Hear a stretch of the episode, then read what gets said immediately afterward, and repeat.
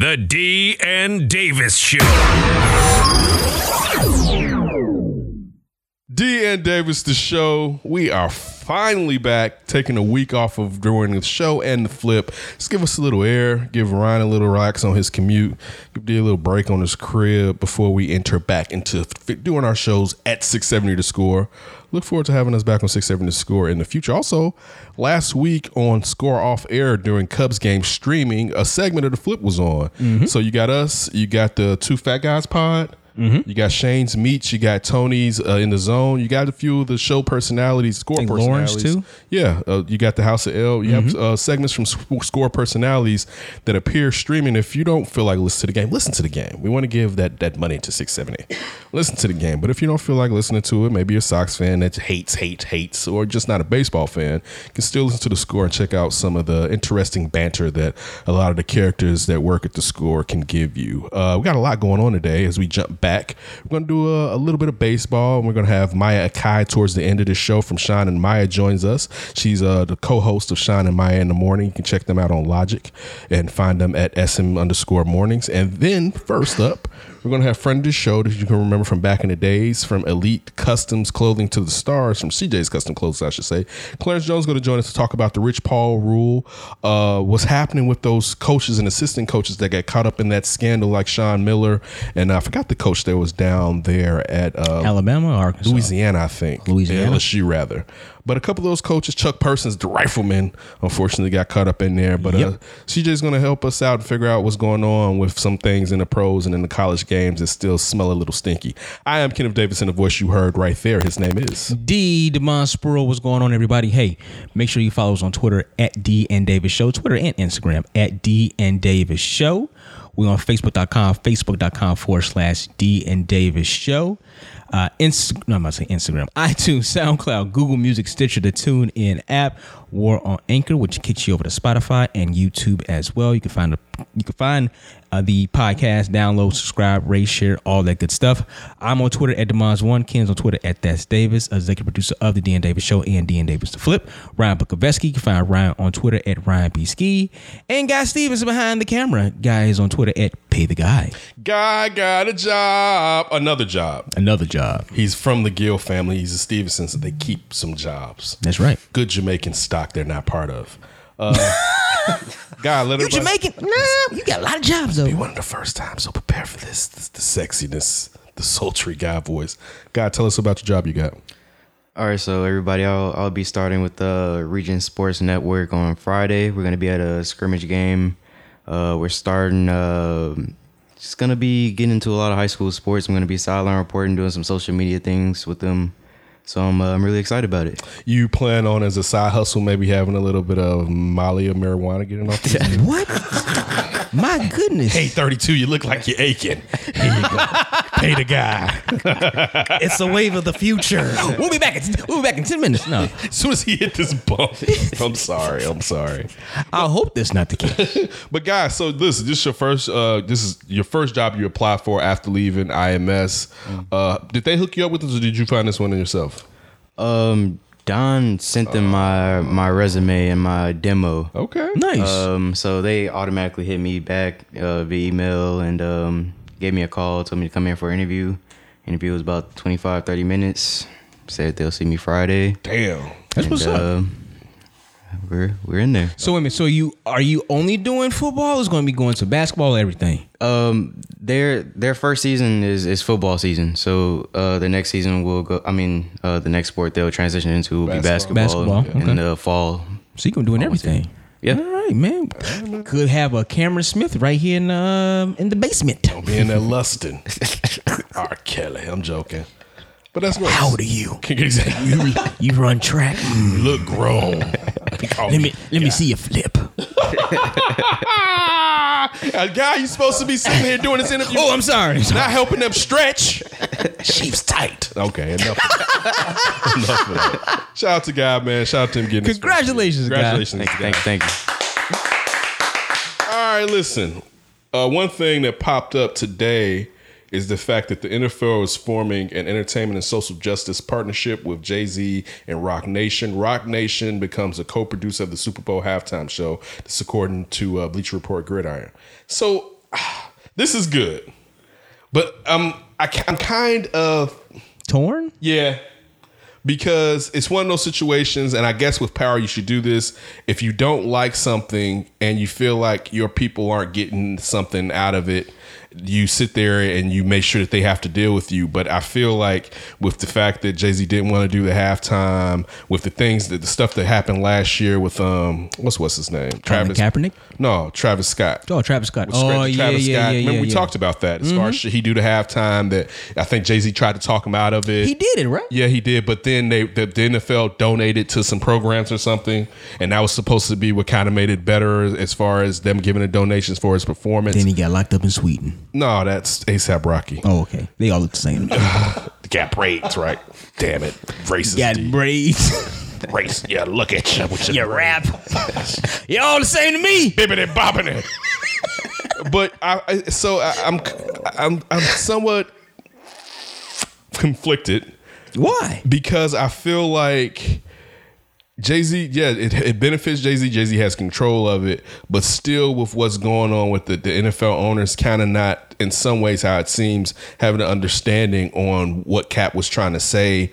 I still don't know if I like Jay Z doing it, but more power to him for pulling it off. Well, I, I would say maybe you, listen, the way you change things, you got to get on the inside. And now having a partnership exclusively with the NFL, with your uh, sports company, if you want to say, um, you have that partnership with them. You're able to go in and, and hopefully change some minds. And listen, this isn't like a lifetime deal. If he if things doesn't work out, I'm sure Jay Z will back out of it and make a rap song It won't work out. I don't know. What, what we got to give it time See, to see. the first time he wants the Black Panthers to be involved, the NFL be like, "Nope, we went too far this time," and Jay Z be like, "Well, I can't, we can't do this." In this. Well, I will say this: this is this was this is smart on the NFL side because a they was they were getting a lot of blowback. A lot of people saying like, "Man, listen, we ain't messing with y'all." You have stars like a Rihanna and such saying like, "I'm not going to perform uh, at the halftime show." So now the NFL is like, "Listen, a way to stop this blowback. Let's bring in the most high profile." Sports media mogul in the world right now, Jay Z. Let's bring him in to try to see we could uh, felicitate those uh, relationships and at least uh, get them back whole or maybe start some new ones. So that's good for them. It's good for Jay Z to get in there and hopefully, like I said, make some type of change. I don't know what is to, how it's to turn out. I'm very interested to see what these halftime shows what they are because typically the halftime shows are pretty entertaining. Now, I'm not saying this since so you might not like the artist, but the spectacle that they the spectacle that they put on, it's pretty entertaining. Who did it last year? Oh, Travis Scott. Yeah. Okay. No, no, somebody else. No, he, he wasn't the mainstay though. It was you're right. Maroon, Maroon 5. Five. Oh yeah, we had a debate at the crib about that. Yeah. Now listen, like I said, you might not like, like- the artist, Yeah. but the spectacle of it is it's still entertaining. I was like, why didn't the Foo Fighters do it? How did the Maroon Five jump a better band like that? They're on Maybe- Kiss 103.5. A lot of people like Maroon Five. Real quick, I'm not saying they're bad. Yeah. I something that popped into my head, and it's the sneakiness of the NFL. They asked Jay Z to do it. He refused. He They- said no. They asked Rihanna to do it. She refused. She said no. Both are Roc Nations. See. So now we're going to see Jay Z, Rihanna, and J. Cole probably at some point during the halftime. Possibly. Sneaky ass NFL. But listen, also too, it gives them that exposure. They didn't. Uh, Rihanna it- said she they don't didn't need it. They don't Jay-Z need it. He was like bump you. Yeah, Beyonce they- again? Nah, she they'll never bring her back. Oh, I she'll think come back. they She already did would. twice. She did it back to back I'm years. joking. Oh, oh, I'm about to say I'm now. joking. I, listen. Queen Bee. All right, wait. I'm joking. It's B, the greatest artist of all time. Say what now? But I have to say something. Lord have mercy. I hit the 200 listening mark on Beyonce's "Before I Let Go." You hit the 200 listening. 20, Mark. if I meant to say. Oh, you listened to the song 20 times? Nah, but I'm just estimating about that time and. Why? Why did you listen to it 20 times? It come on, I don't. I mean, after Like the on radio? time I was playing, I played it a few times. I've never gone after it myself. oh, I thought you like streaming it 20 I'm times. not. Uh, I'm not a fan of it anymore. I told you that from Jump Street. Well, you're a hater. I know I am not. Somebody a that wakes I up in the morning Not with a hater. mouth full of spit and hate like you. Where are those hatios? I know you have nothing but. No, I listen. I told you, and we talked about this before on a flip. I love Beyonce. I love what she does. I love what she stands for. She's gorgeous. All that. All that. My favorite song is "Put a Ring on It." It really is. That song, that remake, don't need it. Don't want it. Don't want nothing to do with it. Told you, man, it wasn't good. No. Refill on some haterade. No, no, no. Swishing it around, spitting it out. No, man, I'm just saying it Mouth wasn't. full It of didn't hate. sound good. Eyes full of Can I say if something don't sound good? First of all, Why I gotta be a Not if it's Beyonce. candy from cameos at the end of it, it's still a hit. I like candy. all right. Candy. Mm, I love it. I love it. Ow! Take it, Ryan. Oh, I think the mic cut out. Takes hold of me. So who, who out of all of us who would have the red thing on the crotch? Who who would be that guy? Oh, that's clearly me. that's clearly Davis. Ryan is like, what I actually the hell had, are y'all talking I talking actually about? had a pair of we, pants. gotta, we gotta show you a picture of this I guy. actually had a pair of pants in like seventh, eighth grade. it was like that. That it was black. They were black denim, but a- across the crotch, it had like this purple flap that buttoned up. Oh, you couldn't see it over. my- Most of our stuff was baggy, so you could Yeah, it yeah, just looked like that's bad true. denim. But like uh, when I bought it, I was like, "Oh, this is flame." Then when the first time I put it up, I was like, "I don't know about this. I don't think. I don't think the ghetto's gonna." what is what is his name? This is my cameo. Uh, uh, what was it? Uh, uh what's it called? Uh, a um, what's it called when you got that thing covering your crotch like that? uh, cup. Cup? No, it's a, uh something a cod piece. I'm A gonna who piece? Yeah. Oh, okay. Ow! Ow! All right. I know we're gonna get into this later. I can't stand Antonio Brown. Nah, you know what? I feel completely different about this. That MF. And listen, it's it's funny when you don't play for my team and I can't stand you. That's a whole different, especially in my old age where I don't even care about most things that don't affect my life. I'm tired of the narrative.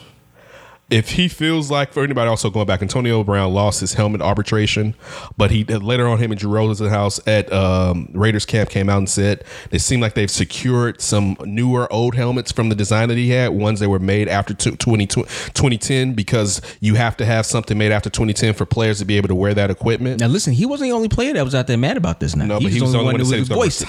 Yeah, That's he went a little far. Yeah. Uh, with the helmet, so the company that made his helmet, they went up either in t- right before 2011 or right at 2011.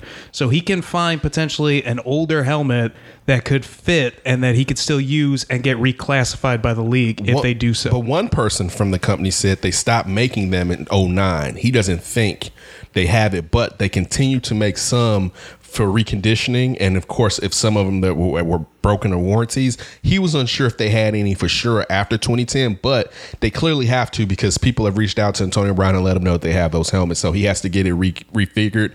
They have to refurbish it basically, which is cool. It's, it's fine that a person like a person in a violent sport wants to have the type of protect, protection and comfort that they feel has benefited them, especially when talking about CT and head trauma in the NFL. And as DU said, we we've known it. Uh, Tom Brady and who else have come has come out and complained about high profile uh, football players. Oh, it wasn't Aaron Rodgers. I, I know it it was may have been Aaron Rodgers. It may have been Aaron Rodgers. But yeah. at least we'll just we'll high profile dude. We'll go for that now. But none of those guys said they was going to retire on their team. No, no. let alone a new team. Let alone a coach. I won't say stuck his neck out because he has nine more years at ten million per. He just got here. I, but still, it's just one of those narratives to where when you look at what happened in Pittsburgh, there are a lot of people that you can blame, but he makes the narrative. He he keeps changing the narrative that you can say it's him. If especially if Pittsburgh, knowing Pittsburgh, they shouldn't suffer that much. That ship usually straightens itself out. This goes all the way back to Chuck Noll, but still, for him to just come out complaining from the feet, which I wonder again was that his fault because I'm sure if it was if someone worked at that company didn't make sure he had on the proper type of footwear. Yeah, that's on them. I'm sure, but see, I, I bet you they would have. He would have. They would have pointed the finger at that company and said it was negligence. I wonder if it was him. But like, nah, it's fine. I can put these on and went in there anyway. and with the feet, really quick, I was wondering, do they have to have some kind of special footwear? Or is Yeah, it just anything? Because a they would special. supply It's that. for special. that. it's a that's special sock. Special. So, special sock or special kind of like boot almost. Yeah. Because I don't think they would be like, oh, we forgot to give Antonio That's Brown the special Exactly. socks. That's what I'm so it's kind of like what? So then if that's on him for doing that and getting those blisters, I know Justin Gatlin, the sprinter, came out and said it took him months, but when I looked at it, I was like, I don't think that's going to take months from having blisters issues in the first because one, I thought it was wax on his feet. the the water is gone from under it. Like it'd be different if the blister hadn't busted, Busted, right. or whatever. But it's dried out, and you can see where the, the skin is broken and cracked away. So I didn't think it was going to take that long. He still ne- can't necessarily cut off it like he's used to or whatever. But it's just like it's too much noise. It- we haven't even gotten to the season, and it's too much noise. And the last time we saw him, it was basically him refusing his service to the Steelers. He would say it was a team after he refused his services that week, and then Tomlin told him don't come. But still, it's just for a player that I've enjoyed. It's I find it infuriating, and I'm kind of tired. I'm tired of hearing his name. Was the um was it true that he came in to practice on in a Yeah, hot, hot, and air, hot balloon? air balloon. This is my thing. I think a lot of cats, and he was a fourth round fit pick or fifth round pick. Sixth. I'll He went say lower than after the Bears went with Dan LeFevour that one year. Okay, Yeah. so you have a lot of cats that come come into the come into money from humble beginnings. On top of that, money typically shows you the kind of person that you really are. It kind of heightens your personality to like 10. It turns it up. This is who he is. Now he just has the means to do whatever he wants to do even more. Mm. So you have social media, you have the videos of him working out, catching the bricks bare hand, which was very cool. With dress shoes on, With dress shoes on. You got to have a yeah, Penny slip on. loafers. Had to have slippers on. with ten cents in them. Did you hear tears your ACL. That- that- Actually, beside the feet, but catching the bricks like that, that was pretty. That's pretty cool. But at the same time, you come in in I a do hot that air with balloon. Coke. Oh Lord, have mercy. That's how I move these bricks on the street. and penny loafers. And I, just, I just catch them in my hands. Fancy. Hiya, hiya, hiya. One hype, two hype, three hype, whole hype. So One hike for me. look at my, look at my penny loafers. uh, so you have uh, you have those instances as well. So you you kind of get everything, and also too. Let me t- like I said, man. I well, I text y'all. Cam Newton was downtown when the Bears were here last week, just walking around, lolly da, having a good good old time, smoking a cigar with some slip on, some shorts, you know what I'm saying, a t-shirt and his hair everywhere. Nobody said anything to him. So in the NFL, a lot of these guys who want to be stars, they need to do something to kind of like really stand out. And I think Antonio Brown really kind of wants that. So you kind of get the showmanship along with the headache. Now, real quick on the on the helmet thing, mm-hmm. why I said I kind of disagree with you. It's one thing to say like, "Hey, dude, you need to do this," and these are the rules. And yeah, you know about it. But when you're talking about somebody, you, and you alluded to this, Kim, you're talking about somebody's head who's been doing it for a very long time and he feels comfortable with this particular helmet. I can see why he would complain about it. Would I say I would retire to a brand from a brand new team? No, I wouldn't go that far. But I would voice my displeasure in a very public way. What about Sid Luckman being like, I'm keeping the leather joint? Oh well, that's just stupid. I'm just well, that's kind of what you're saying though. no, no, no, they like that leather. No, they like that leather helmet Oh, has to go. He like, man, this this is snug. I, I I got half of my senses. Look at look at Ray Ray over there. He is shook crazy, right? President I- Roosevelt can't get me now. That's what I'm saying. So I'm, I'm, I'm saying if the league is saying this isn't up to stuff quality and our job, and we we could sit there and go back and forth when that we know that NFL hasn't protected the players. We know that they've hidden CTE for years before it kind of started coming up in the last decade with these player suicides and the, the poor health they've had later on in their years after football. But it's a it's a something that the whole league is doing because they're saying it's outdated and there's new modifications to these helmets. But it's not. This isn't uncommon because I remember reading and watching old film about when hockey players were told that they had to wear helmets. They bitched and moaned and complained about that. Like, how am I wearing this helmet? And then they complain when they had to wear visors over their eyes. I think a lot of them still even do that. but guess what? Bobby Orr didn't say I'm quitting. No, he just he Stan Mikita wasn't like all nine of his teeth and like I'm still playing. He wasn't like, "Hey, Schwartz, I'm quitting."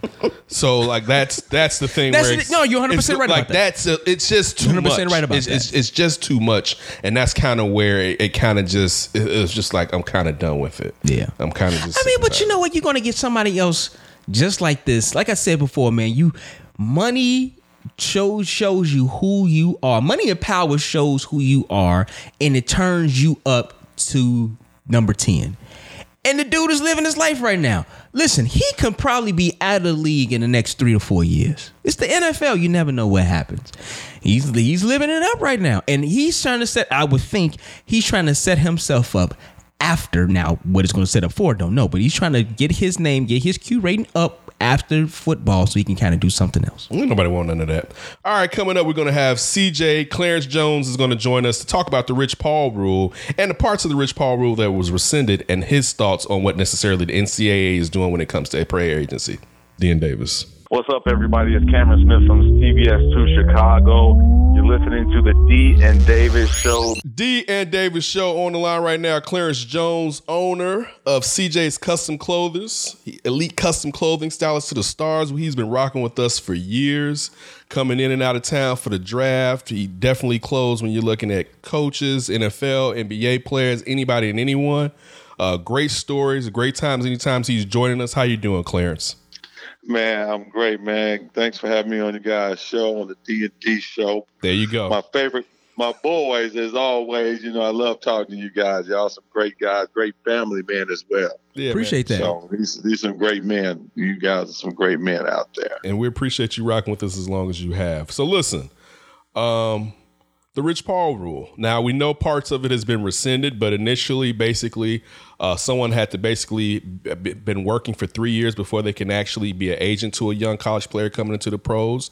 You have the situation where you had to have a, a, a bachelor's degree, and also you have to sit there and take a test in some NCAA facility that is viewed by someone to make sure you're actually taking a test that is you. When you first heard about this rule, what were your thoughts? Well, to be honest with you guys, I I, I knew they were going to do this about two years ago. Uh, when Rich Rich was getting out there real tough. Rich, by the way, Rich is a really nice guy. I know Rich. I've met him. I've had a chance to interact and talk with him. Uh, he's a great guy. But what was happening because he didn't have the degree, he's only been he just barely finished high school. These uh, the powers to be was not going to allow him to be able to go out here and do the things he's doing and not have any retribution behind it. You know, uh, pretty much LeBron, because LeBron James is who he is, he was able to kind of like take care of things and get rich where he needed to be. And so people just got tired of that. And, you know, some guys told me a couple years back that they're gonna do they're gonna try to do something about it. And this is what they did. And then LeBron and a lot of other people started complaining. You know, so then they the NCAA went back and said, okay, well, you don't have to have, you know, the college degree, uh, the bachelor's to get it, but you got to be certified through us. And so Rich still basically got to go to college, get some type of hours, you know, or get some type of degree because he's got to pay pass an exam. He's still gonna have to pass an exam. Now, currently, he'll be able to keep everything he got. But moving forward, because you got all these guys coming in, these young high school kids coming in the draft, they're trying to shut a lot of that down. D and Davis on the line right now. We have Clarence Jones. Follow him at Clarence underscore twenty five twenty five. Uh, owns fabulous clothing of CJ's custom yes. clothes. Make sure you check that out and get some of that gear from him. He will take care of you, and he's on top of it. But listen, you mentioned that you heard this a couple years ago. Now, is this from the powers that be and other agents, or is it just the powers that be that are directing all this disdain towards the growth that Rich Paul has had so far? Well, it's really it's the powers to be. I mean, you got to realize two things. Anytime, and I hate, I'm, like I said, I'm not prejudiced or anything, but anytime you have a young man, uh, a successful black man that comes in and start making the moves that he's making, almost like a World Wide Wes, but he's not as powerful as World Wide Wes. And I'm not to put, I would never put Rich Paul on the same uh, scale is as a World Wide Wes.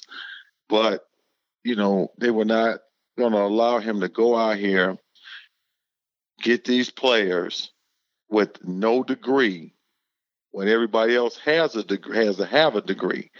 And so, you know, like I said, a lot of times they get disappointed because they're going to get a young man and they're trying to, you know, recruit him as an agent, and then all of a sudden he's going to Rich Paul. And then it's like, well, why is you going to him? Well, you got LeBron James behind you. And another thing is this: LeBron has his uh, has his basketball. I think a basketball camp out in Vegas every year. Well, Rich Paul is pretty much able to get in front of a lot of these young men at LeBron James's camp out in Vegas because Rich Paul isn't an agent, a certified agent. He's able to attend and be able to put his hands on these kids. And so a lot of these powers to be, you know, we're getting tired of, you know, getting tired of that happening. And so what they're going to end up probably doing is they're going to make the test harder. You know, they're going to make it harder for him because in a couple of more years, LeBron's going to probably retire anywhere from two to let's say five more years. LeBron's going to retire.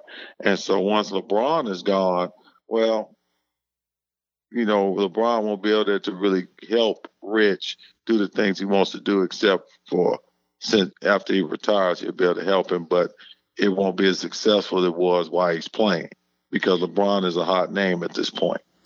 Clarence, one, I'm thinking of a way to try to get around this, right? You so, can't. well, hear me out. Let, let me throw this one to you. So, LeBron James and, and Rich Paul, as you said before, a lot of big influence even within the culture, right? The, the African American culture, basketball culture, business, everything, right? And I know there Correct. was I know there was a player that he helped go overseas, get an internship for like a million bucks, and the kid actually got drafted. And as you just said, that LeBron James has uh, this camp so they'd be able to get in front of these high school kids. And LeBron James basically kind of came out and said, like, man, listen, the NCAA bumped that. We, you know, what I'm saying we're not rocking with y'all. What's what will stop LeBron James or even any other NBA player in the league? Like, you know what? Don't go to the NCAA. Why don't you go overseas? Go ahead, make that money over there, and at the same time, that will at least give Rich Paul the the avenue to uh, to represent those guys when they come out of the foreign league. This is a hypothetical, but is that a way to get around it? Well, let's let's take R.J. Barrett. R.J. Barrett, high school kid, decided to go overseas. You know, um, R.J. Barrett's a high school kid that decided to go overseas, and then he's going to go pro, but he hired an agent. But because the agent is certified, they won't give him a hard. They won't give him uh, a harder time than they will Rich Paul. They can always try to make rules for us when it's time to try to go overseas. They'll still try to make some type of stipulation because I'm sure there's an addendum attached to that, even if a player decides to go overseas. And Rich was still trying to represent him. They're still going to try to make it to the point as Some of of now roadblock. He's got to be. They're going right. He's got to be within a, I think something with the uh, National Association of Basketball, something. I can't think what it was, but he's still going to have to have some form of certification. They're going. There's always going to be. You got to realize always this. It's just like rules, like two, like like the, the, today's society. Mhm. You're going to have. You got. And I'm not like I said. I'm not prejudiced or anything, but you have two set of rules. You got a rule for them. You got a rule for us if we follow the same rules they do and get caught, then there's an addendum. Okay, well, bam. Just like the NCAA with all these college coaches. If you notice, only all minority coaches, associate head coaches, all got indicted and got fired. You didn't see Sean Miller. Right. You didn't see Bill Self. You didn't see John Calipari, which was a great guy, by the way. Like I said, all these guys. Yeah, you broke that story You know to what I mean? Right. So what I'm saying is, not one head coach got fired, even though you had Bill Self on tape. You had uh, the coach at LSU who got got his job back. All those guys are on tape. Talking about they would rather give the handler money, or not give the handler, but rather give the parents money, or we need to give this guy X amount of dollars. Nothing happening to them guys yet. But you went ahead and got all these other guys fired. All these other coaches will never be able to coach. Chuck Person, he got off because most of the money that he had been doing in the NBA, NBA he had borrowed money to help a lot of boys and girls clubs. So guess what? The, the, the people, the powers to be down there slapped his wrist. Okay. You get no jail time, but you'll never be able to coach again. D and Davis show on the line was right now. Clarence Jones. Make sure you follow him on Twitter at Clarence underscore 2020, 2525 and visit cjcustomclothers.com. All right, so school me on this one. So is this is there a possibility now with this rule that could it put a stop to because I mean I think a lot of people have been talking about this, and maybe this is coming back. The high school to the NBA, skipping that one year of of uh, college playing college basketball. How would that play into this? Now they're not going to the NCAA. What if that rule is gone? What about that then now? Well, once again, there's always going to be a rule. Something there. He, re- regardless of what he, if they decide to go straight to the pros, he's still going to have to have Certification. some type of certification with the NBA in order to represent a player. He's going to have to have some type of certification. I'm going to tell you this: they're not to let a guy go out here. You took, you got Draymond Green, you got LeBron, you got Anthony Davis. Uh, he got somebody else. They're not to let you go out here with no college degree, where guys have had to go to college for four years, pass a test, become a certified agent for a guy with no no type of college experience to go out here and negotiate three, four hundred million dollar worth of deals. Now, don't get me wrong. Now, y'all don't, you guys don't understand this. Don't get me wrong. Rich is a great young man, but Rich, Rich doesn't do the contracts. He's not the guy behind the contract. There's another guy that does all the contracts for uh for Clutch- this Clutch for Sports? sports company for Clutch Sports. There is a uh, Caucasian guy who does all their contracts. Rich is just the agent of record. CJ, real quick, let me Yeah. ask you, uh, just as, as far as that situation, is that commonplace or is that just an outlier with Rich? Do most agents actually know all the contract language, or are they kind of like, do they have a capologist like most teams do that can find out the minutia in contracts to get them situated the proper way? Is this just a Rich thing, or, or do all agents have some guy that it's his job to make sure the wording in the contract is specific so it benefits the player? Well, not everybody does it, you know, but Rich does because once again, you got to look at it. Rich isn't a certified agent, so you got to have an agent who's who's been through negotiations, done all these contracts, to allow you to um, go ahead and get the contracts done. So once again, because Rich is the president of Clutch Sports behind LeBron James, they have somebody who does all this for them. So not every agency does it, just some agencies who have guys who are not actually NBA certified. Rich is just really the face of Clutch Sports. You know what I'm saying? He's just really the face of it. You know what I'm saying? I mean, LeBron helped put this company together. So really it's really LeBron James' company. But Rich runs everything, and so his first client is basically him. And then you got Ben Simmons. Like I said, guy negotiated maybe four, maybe three, four, maybe five hundred million dollar contracts. So these guys are looking at him like, well, why is it he has the opportunity to go out here and do all these wonderful things, and he's not even certified? Dean Davis on the line right now. Clarence Jones. Make sure you check him out and check out CJ's Custom Clothiers. He's giving all the stars all the, the tight fits that they're rocking. Look, I want to get back to something you talked about, and that's the the Book Richardson and the uh, sports executive Christian Dawkins and Sean Miller and all that type of stuff. Uh, you were the first guy to come and hit us up. You you were tight. Which one of the guy? Which guys were you tight with, Clarence? That of the guy caught Man. on there? Well, Christian Dawkins was my client. Yeah. who was with Andy Miller. Um, Lamont Evans was one of my guys. I knew uh, Book Richardson out there at Arizona. I mean, I knew most of them coaches. And the thing that we keep hearing is that there's even more coming down and some bigger schools that are going to be hit hit up. Do you do you have any inkling on what could happen? And as you already said, no coach is going to take a hit. Is there a chance that perhaps something just can just be such a stain that one of these big time coaches who usually gets off may have to end up if getting fired from that team and going to another team or suspended for uh, an extended amount of time coming down the way? Well, what I'm looking at is this. You know, they're still trying to get Kansas. They're still trying to get Arizona. I mean, they're still trying to get some of these schools, but you got to realize those are like Power Five schools. Yeah. I mean, what are you going to do to them? I mean, look at North Carolina with the um, academic scandal they had a couple of years ago. Yep. What happened to Roy Williams? Nothing. What happened? Mm. There you go. Because who who runs that school? Michael Jordan.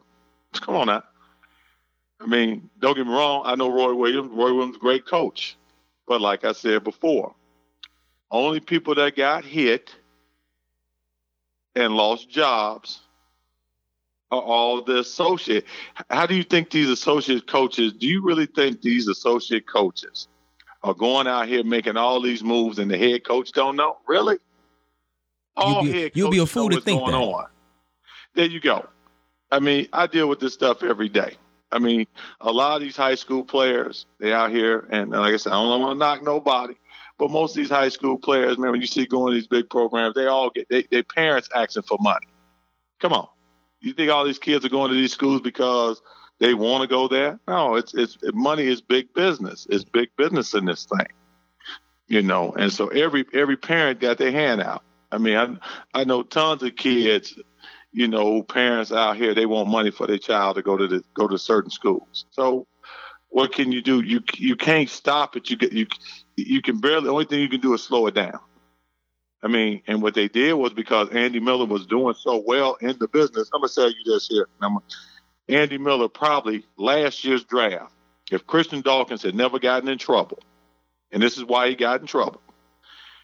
Andy Miller probably had in last year's draft alone probably 10 of the top 20 players for the hmm. draft.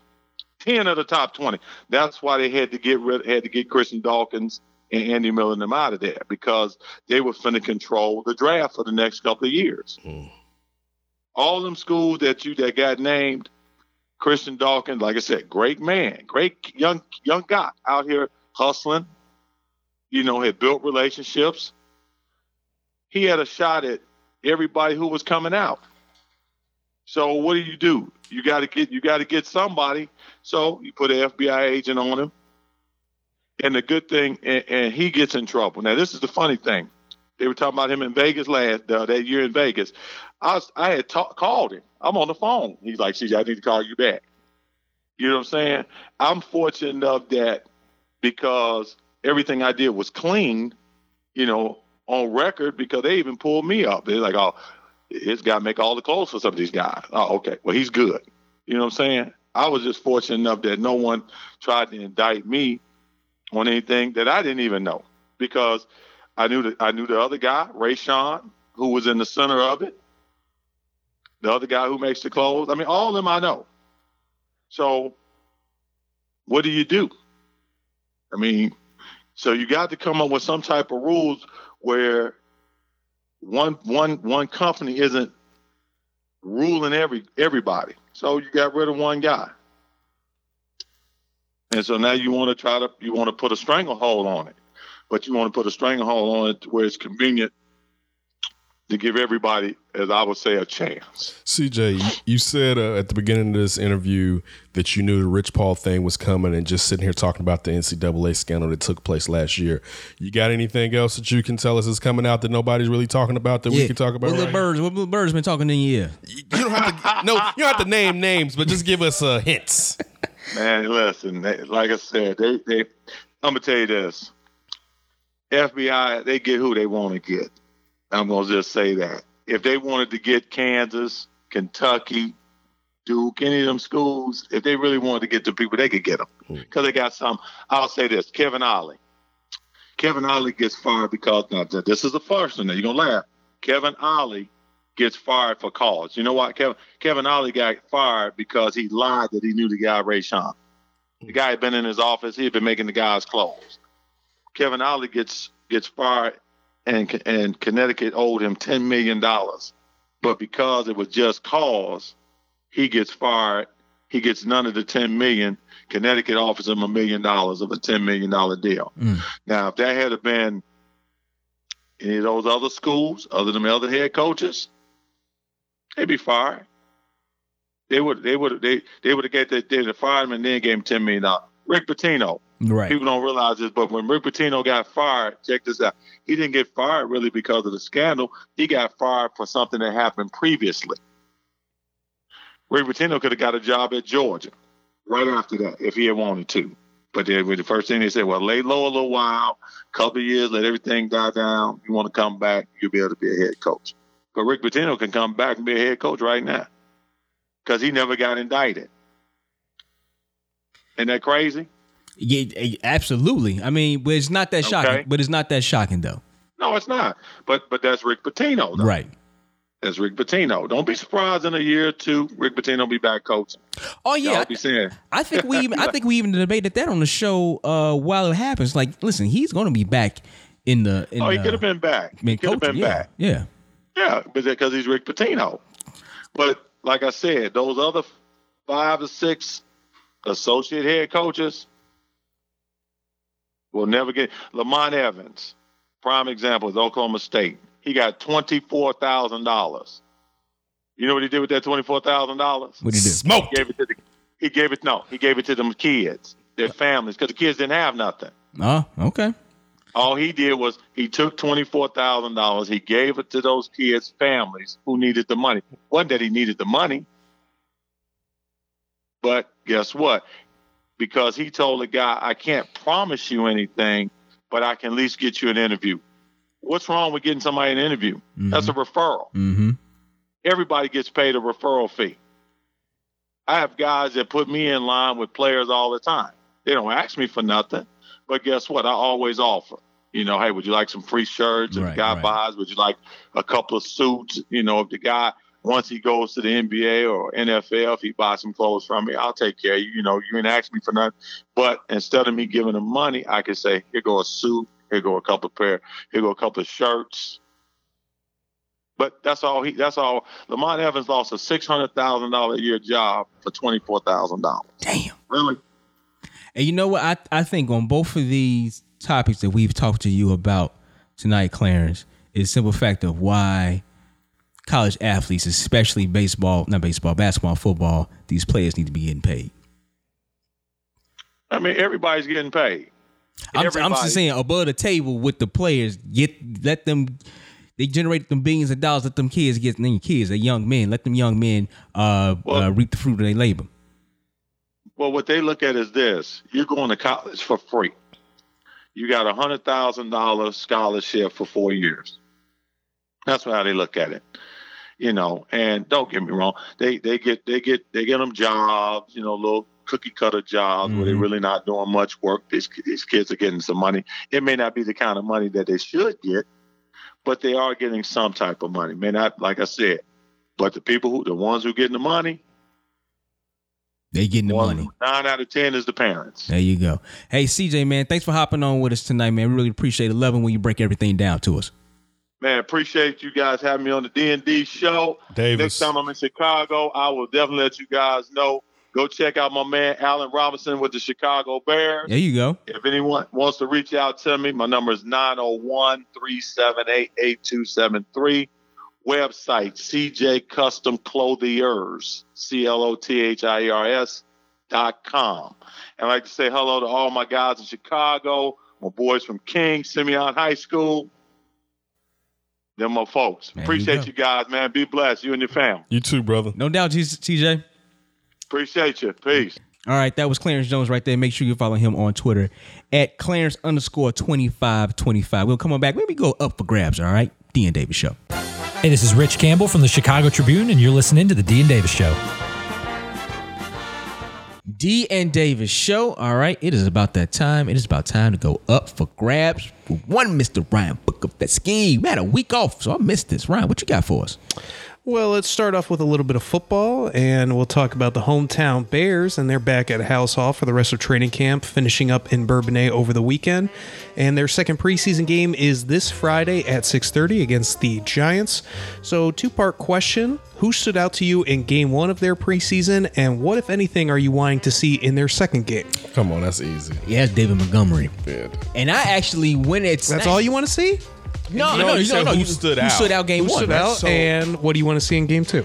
Uh, I would say definitely for game one, David Montgomery definitely stood out. Uh, so, uh, Siafa Lewis and I kind of got on Sydney. It's like, cause Sydney's like, I want to see some David Montgomery. He was like, man, you ain't gonna see none of that. Like, at least you ain't gonna see enough of it. And he played quite a bit and got a touchdown of He it. can so, So, trying to get himself hurt. yeah, that too. Him He, going for extra yards. he was playing, but he was playing though. It was his first NFL game. in the. NFL with him because it, I said to me he has poor man's poor poor man Saquon on him.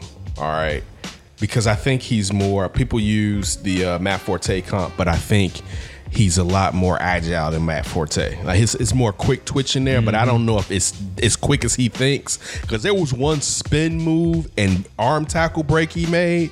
I was like, dude, if he was playing against number ones throughout that whole first team like that, he was gonna get. He could have got racked up. But he's- it's going to happen. Yeah, but I, I, feel like I, I worry. I wonder, are we going to hit a situation with his ability, his bounce, and his balance that he's up too much? Where it's like, you know what? If you would have went down as far as ball control, he, he didn't fumble really in college. He had a fumble. I know it's just whatever. I think it may have been practice if it wasn't in the game. But still, like that's my, um, you see why they drafted him. All right, like you, it's not even a situation with a guy that's not known as a burner. You can still see the in between speed that you need to do for the separation. I get into that end zone, but um, so I like I like to I like when they drafted him. I, I like everything that I've seen from him. I just hope he is he isn't so diligent in getting an extra yard that he ends up compromising himself. And remember, this is only the first game. I make all my assessments off of one game. It's all it's only on one game, everybody. So just calm down. Let's see what happens. And also, too, we gotta see him go out through the season and hopefully make those adjustments. Hopefully, he's smart enough that he understands what you're saying, can save his body and and go down. Sometimes that would be uh that'd be big. But uh definitely David Montgomery in the first game. What I want to see in the second game. Just uh, what I, I, I typically I get uh, you what you get you get a lot of the starters in the third game, mostly second game, mostly third game. So just to see some more of the starters out there, see some maturation of Mitch. Uh, let- This might be the see. last week with the starters. Nagy start resting him. Oh yeah, that's right. He did that week- last after week season. two. That's right. That's right. All right. So there you go. I want to see a lot more of the offense and see what they do. That's what I want to see. Ken? Mitch perhaps taking a step that he hasn't took in training camp, taking a training camp. I think we kind of sugarcoat the fact that we're looking for him to, to kind of show us um I don't know, a better understanding of this offense. Or maybe if it's not a better understanding, being able to execute it. Yeah. better. Development in his And game. if you really read between the lines, he hasn't done that. So the thing that I think we all looked at is that if there's some regression on the defense from the fact that they had an absorbent amount of takeovers and it's not likely to get the same amount, even if let's just say you have five, ten fewer. But still, if Mitch took another step, not saying he was going to be great, but got into maybe the top 13 in the league around there or whatever, At least definitely in the top 15. yeah, in the top 15, in the top 15, that it, they, they would benefit from it as a team and it would make up for any regression on the defensive side of the ball. It doesn't seem like that. And one thing I haven't heard are we going to enter this year like we entered into games, uh, probably was like game seven through about maybe game eight. Well, Mitch came back from being injured. So game eight or nine to the last game of the year where Matt Nagy had pulled back Mitch some. From the beginning of the year, he kind of let Mitch go. One thing we keep hearing is that Nagy wants him to let that rock go. He doesn't want him to be cautious in practice because he wants him to find out his limits within the offense. And it doesn't seem like Mitch has been willing to just fling it, worried about interceptions. We heard continuously, and we know with this against this defense, they are going to get you. But one, they can't sack him. All right, so I mean, move. you can hold that ball a second longer to get to where you want to get, to get to a, get a guy quote unquote open or get a better look because they can't hit you in practice and he's still he's messing up. So I want to see Mitch perform better. It'll be good if he can have a few good series and they can yank him. That'd probably be good for him and the team to get some confidence going that way. But I mean, the, some of the stuff that we really are looking at this team's doing, if Mitch is going to be a hindrance, whoa. Oh, this- I don't think yeah. most of us, I- but I'm saying a hindrance if he, there's no growth from last year. He's still exactly the same. If he's you can look at it. This exact is same guys last year, whoa. yeah. This Big is his problem. third. This is his third season in the NFL, but this is kind of like his sophomore season. So did he even, did he even throw a pass in the first game? Was Nope. all hand- Three handles. Three handles, right? So let's see what um I can't say. Let's see what uh, Nagy has in store for us with uh, Mitchell Trubisky. I think you guys are right with David Montgomery, and you've obviously said all the main points that I was going to say. A couple other guys that just stood out to me. I would say Marvin Hall, even Jim Miller, the color commentator, thought it was Emmanuel Hall who they waived today. But when uh, you went back to see the tape, it was actually Marvin Hall. And he has a lot of speed. He's got good hands. So you see kind of why they signed him. And he got a signing bonus. So it looks like he's got an inside track on a job. He looks like, to me, Josh Bellamy, but faster and more secure with his hands. You mean better? Yeah, Okay. but I'll give Josh Bellamy that last year under Nagy, he actually made some impact plays on offense. He did. and is a real good special teams guy. Yeah, he Yeah, was. exactly. He was. He was. He definitely was. And then uh, Kerrith Whyte, I'll just throw him out there too. He makes this running back battle interesting with his speed because I don't know how much he would even factor in, if at all. But you see that speed, Nagy's not afraid to use speed. Who was the tight end to play? What is his name again? Oh, Ian Bunting. Ian Bunting. Yeah. He did have himself a good game too. Yeah, yeah. I'm actually kind of interested to see what he does. And then uh, for a Shaheen is basically done. yeah, he's probably not going to play too much, but he's going to be definitely the main backup or at least the Drake starting Burton? uh, X tight end, not the Y. Uh, what I'm looking forward to, Riley Ridley. Looks like he's going to play Oh, in game two. He's Oh, finally back from that hamstring, and he was practicing a lot in Bourbonnais. So I want to see him because Anthony Miller's probably not going to play with that sprained ankle. Yeah, ankle. Cordarrelle Patterson will probably take his spot, and then after there, I see a big chunk of Riley Ridley. Well, we know when they got rid of Emmanuel that I mean they weren't going to get rid of a fourth round pick anyway in Riley Ridley, but Yeah, still no. with that that jumbled up receivers room, it told you that they're, they're not taking six basically into the season. And Emmanuel had he had made some uh, he had made up some ground, but he didn't. He's been hurt. Going to Riley really kind of be out. It'd be definitely good to see him. I'm sure they're going to hold off a little bit of Allen Robinson being out there a crazy amount with just wanting to keep him safe because this is supposed to be his blow up year, Right. The, the second year back from the ACL, and it's his second year in his offense. So, um, yeah, I mean, it, it, it's. I like everything about this team. I want to see. I, I even like some of the stuff with Chuck Pagano to a certain degree. I, I want to see more of his play call and his uses of the players. But man, it's just I'm. wor- I haven't. I wasn't worried about Mitch, and I think Eric has kind of been kind of like me. And man, I swear, listen, I'll tell you this. This is my hot take. If Mitch is going to be average, I want him to suck this year because I want to get up from under him. I don't want to play the lie. Lie to yourself that he's going to come around. Lie to yourself, then you end up signing him, and it's like, what? We stuck with this? I'd rather him, boy, be bad. So they can't. The Ryan Pace can't co- cover and hide from it. And this is not on Matt Nagy. I, I'm, I'm, I'll cover for Matt Nagy. This is not on Matt Nagy. If he's going to be bad, I'd rather hope he's effing sucks. Mm. Let's hope we don't have to go down that route. Oh, breaking! Uh, Red Sox lefty Chris Sale becomes fastest pitcher to 2,000 strikeouts in MLB history. Yep. Yeah, saw that earlier. Yeah. Congratulations to the ex Sox. Uh, let's move outside of the Bears' perspective, but still stay in the NFL. And we kind of talked about it a little bit more, but I got to get your guys' take overall when we're talking about Antonio Brown. What has been the most bizarre part of this current saga? The fact that he didn't wear that footwear during the cryotherapy, resulting in frostbite, or that he threatened to retire unless the NFL allowed him to wear his helmet? You know what? Honestly, I want to be able to walk. So I think I would put socks on my feet. Especially with frostbite, that with nerve frostbite. damage, right? You know, Potentially. money can come and go. Not saying that you listen. You ne- you never want to poo-poo millions of dollars, no doubt, and you want to do something that you love, no doubt. But I want to be able to walk. That was idiotic, because I'm sure the facility, the company, wherever he went to, didn't just allow him to walk in there barefooted. I'm sure they didn't allow him to just walk in there with his uh, Nike regular socks.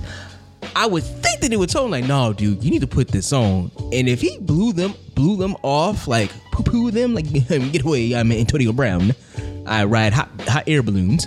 Um, uh, he just went in and did that. That's that's beyond idiotic because now now you're dealing with your health and frostbite, man. You could lose like diabetes. You could lose a foot. You don't want to do I that. did not man. feel that going in there right away. Like, man, this is this is too cold. Well, you well, you're only in there for like 30 seconds. In my in my understanding of it is that you go in there, and then they turn it on, and then you come out. So I don't think you just walk in there barefoot like, oh, the floor is cold. I think they turn it on. So to be able to put your feet at risk, this is your health at risk, man. That is beyond idiotic. That's me though. uh, him talking about he was going to retire. Because it's like, who are you threatening? Only, only person you or people you're threatening are the Raiders, who traded for you and gave you more cash. All right, to satisfy you, and it's just an open hand smack. Then they give him up, give up picks too. Yeah, but they mm-hmm. weren't. I mean, that's why they Still though, yeah. Yeah, I'm, yeah, I'm saying, but the, the thing is more the cash than the mm-hmm. picks. I mean, they mm-hmm. got a plethora of picks anyway. But when you sit there, and I won't say they put their neck out for you because they're looking for you to grab headlines and to be the narrative going into Las Vegas. But for you to sit there after they did that and give you cash and be like, and I'm still gonna be a disruption. Like, oh, you thought this was gonna calm me down? Hell to the no. Is like, dude, like it's just it, it gets to the point, especially when you got a, a young team and a team that you're trying to change the, the, the chemistry and the narrative on, team that perhaps uh uh that uh what's his name? Uh Derek Carr may not even be a part of in the long run of this team. With this being the last year, I think he has guaranteed money on his contract. He won't. Yeah, he shouldn't. But they shouldn't have kept Amari and got rid of him. Oh, whatever. Get rid of all of them because now you're not going to get the value that you would have gotten for Derek Carr had you got rid of him last year. Like you, you, you can't get the same thing for Derek Carr this year that you could have got last year before we saw what happened last season. But uh, it's it's talking about the retirement part because it, it makes you and I he's a quality player and I mentioned this earlier going back to that last game where the team said he went incommunicado and then he popped up like on a Saturday and Tomlin basically told him to stay home. It makes it wonders to how hungry you want it because when a football player starts to not really want it, a lot of people say you need to just get off the field. So that is like that, that's telling me just because you you you have enough money and we saw that in an interview uh, last year with ESPN where he's like I have enough money when he had to, to die on his face like a fool. It, it it makes me wonder should I trust in you with being here for this team and this isn't in a team that you haven't even really ingratiated yourself with yet. I will say this though.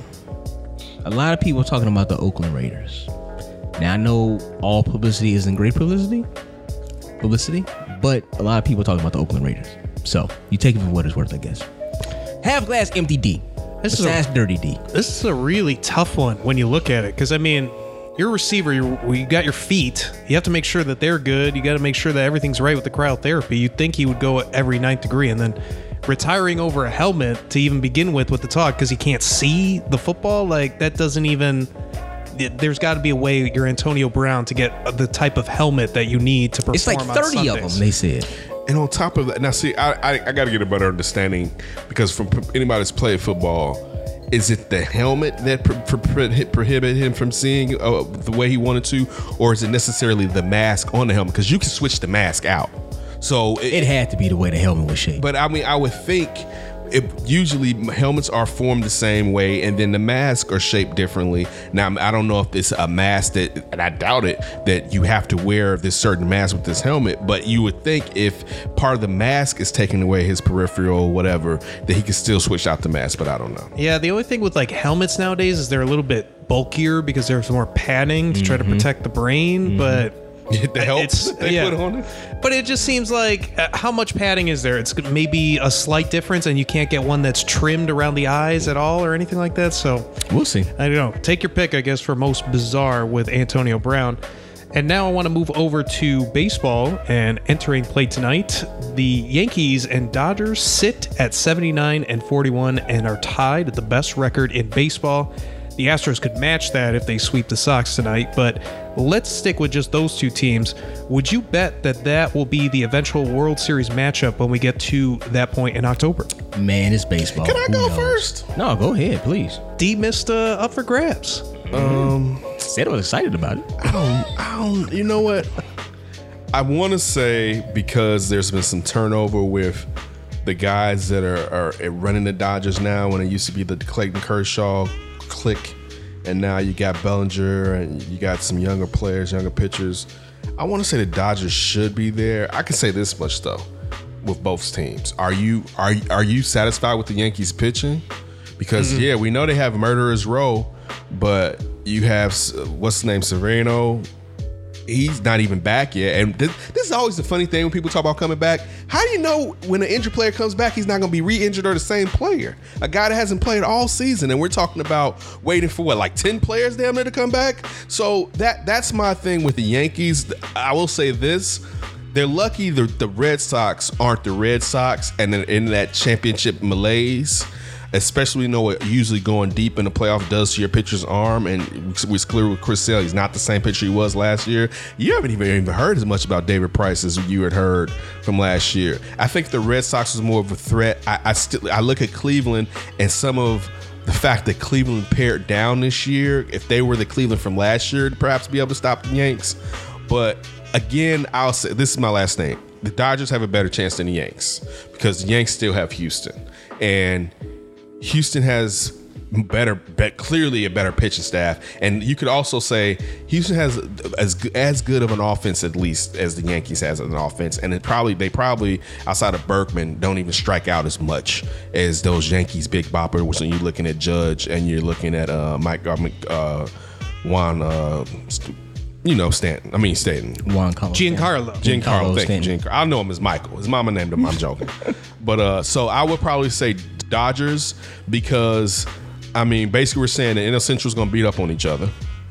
Uh, I'm not as worried about Atlanta. Phillies are basically done. The Nationals had a resurgence, but still, I'll say the Dodgers. But the Yanks still have to deal with Houston. And I mean, Houston, you could say Houston and really the best teams in baseball. I'll take record out of it is probably Houston and the Dodgers.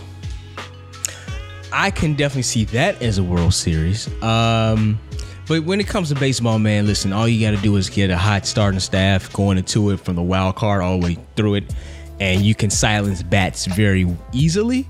But if your pitching isn't there, you're not going to make it that far. So I don't know. I mean, you just never know when it comes to baseball. Um, but I, I think I tend to agree with Ken also too because we've seen the Dodgers do it. If they do it again, it'd be what three years in a row. They haven't made, haven't won anything, but to make it that far, that's that's incredible right there. We You haven't don't seen. need the Buffalo Bills in this situation.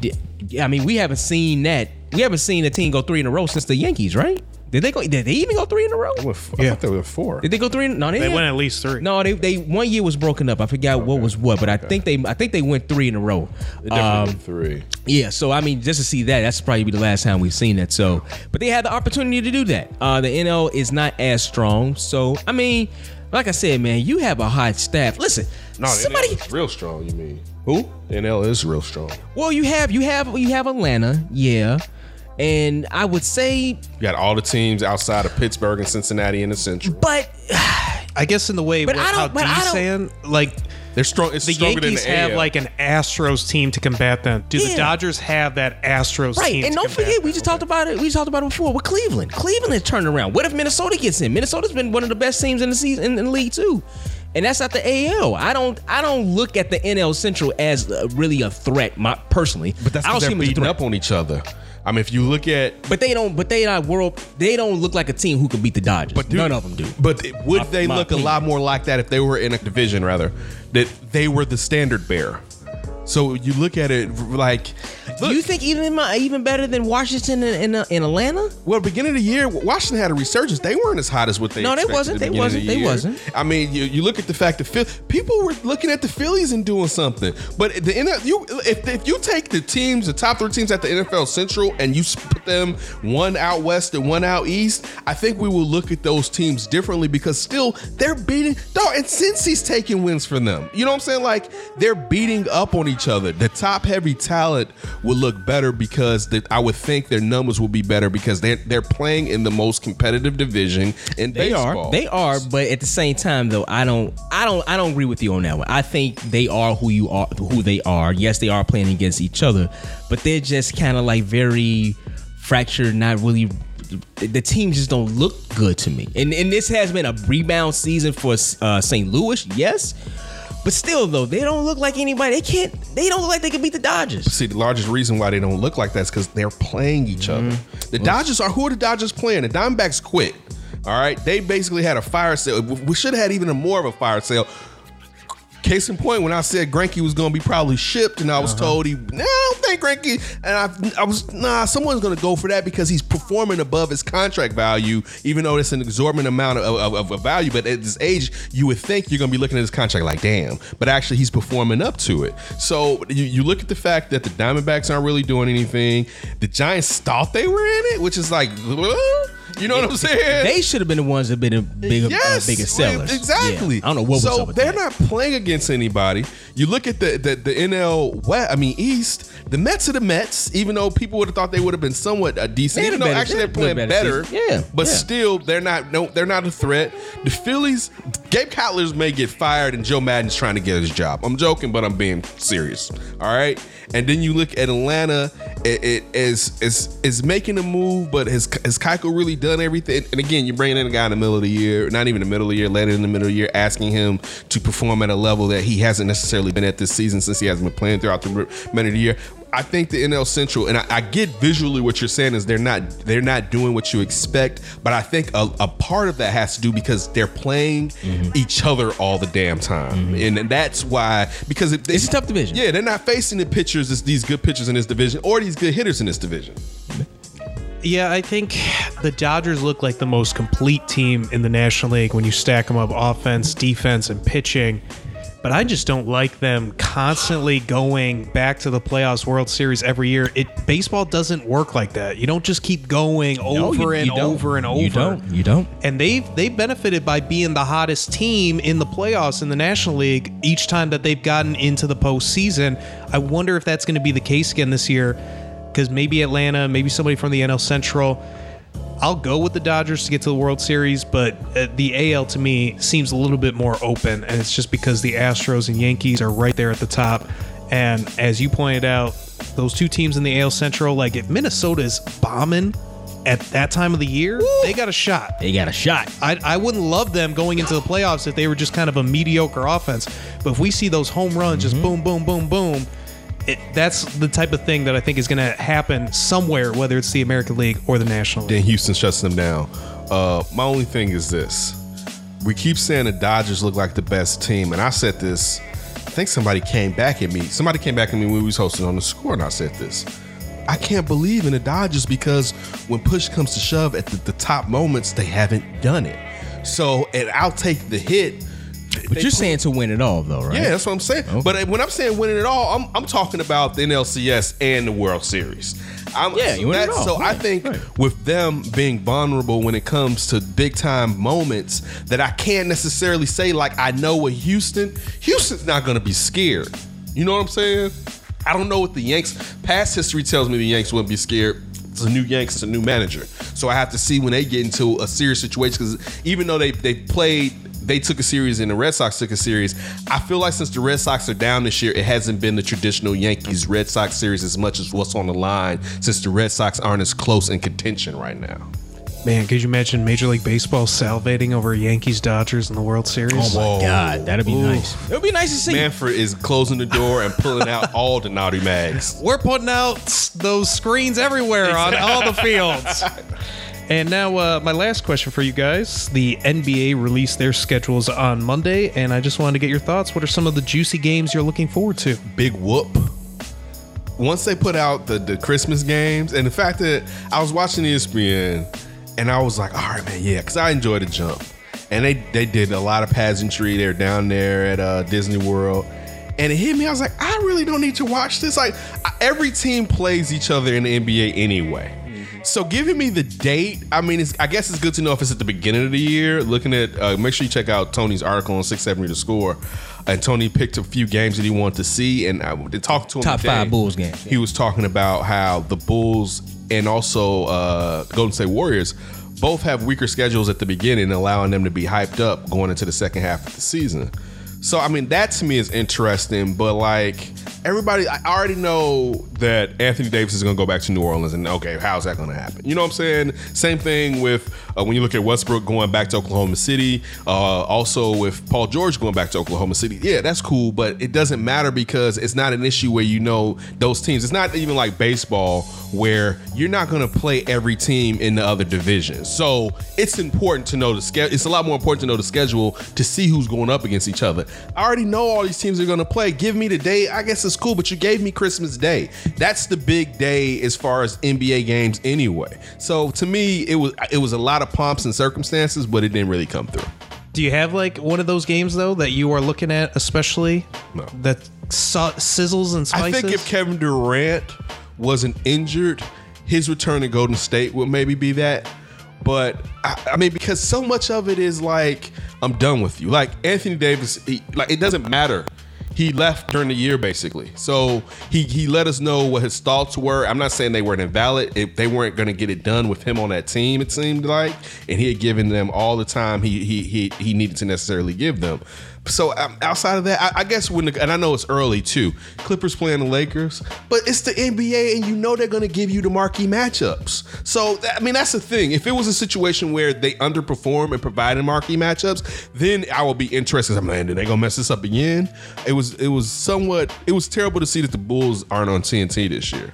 Yeah, they got that long winning streak too of being on TNT, like twenty two or twenty three game And winning it's streak. not even that as much as this is an interesting Bulls team. It's the third largest market.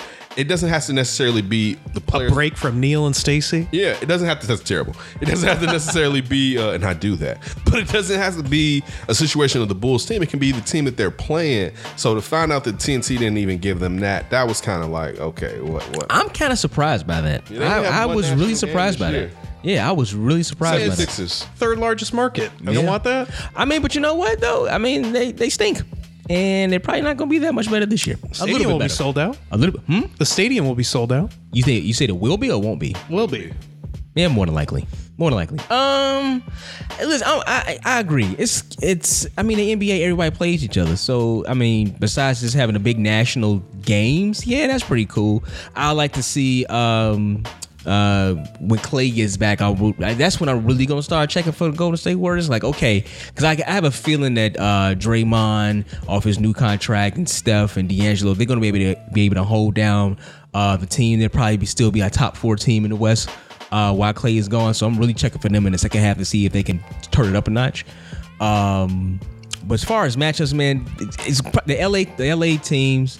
Uh, that's going to be a pretty good matchup. Um, what I guess when, like you say, when Anthony Davis go back to New Orleans, but that ain't gonna be a matchup. Well, it'd be him against Zion, I guess, but that probably won't be a game. That might be a blowout.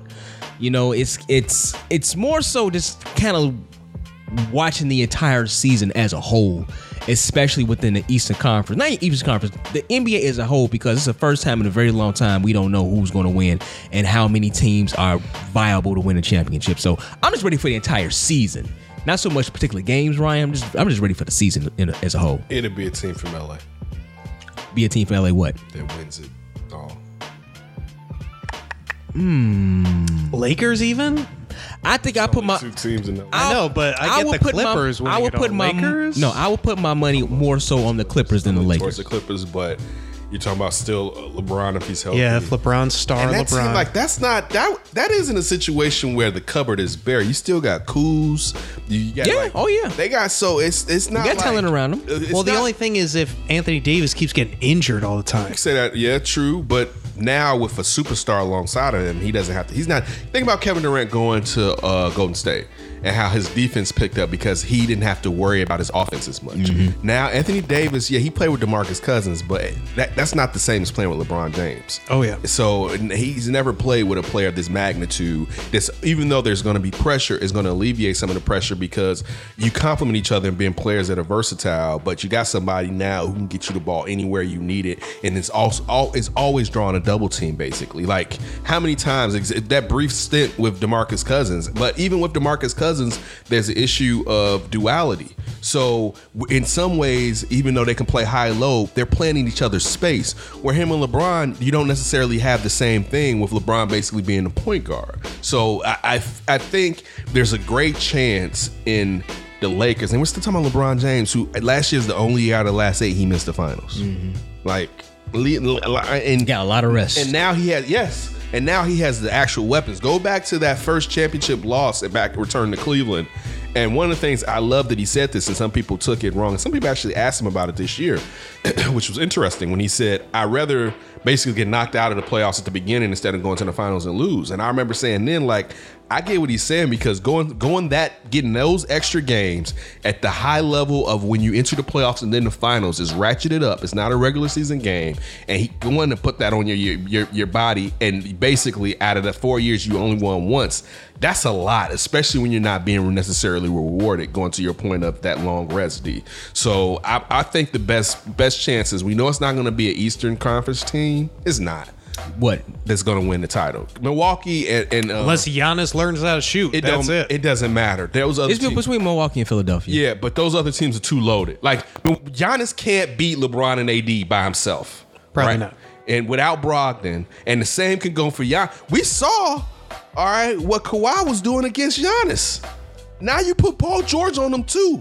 And not to, and did we not mention the, the rest of the Clippers team that's still sitting there from last year that made it to the playoffs in the West after they got rid of Tobias Harris? I really like the Clippers to go. I think far. Clippers are my favorite, but I think right after them, and, the, Vegas is telling you is, is LA. It's but it's so deep out west, man. I'm more you. I'm. I, you know what? This is this is interesting. I want to see what teams fall out the playoffs that was there last year in the West, and what are the bottom four in the East.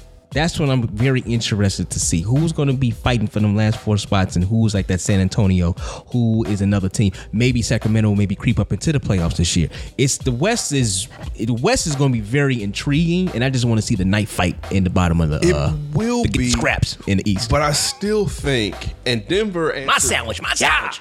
Denver answered some questions last year that I was concerned about in the playoffs.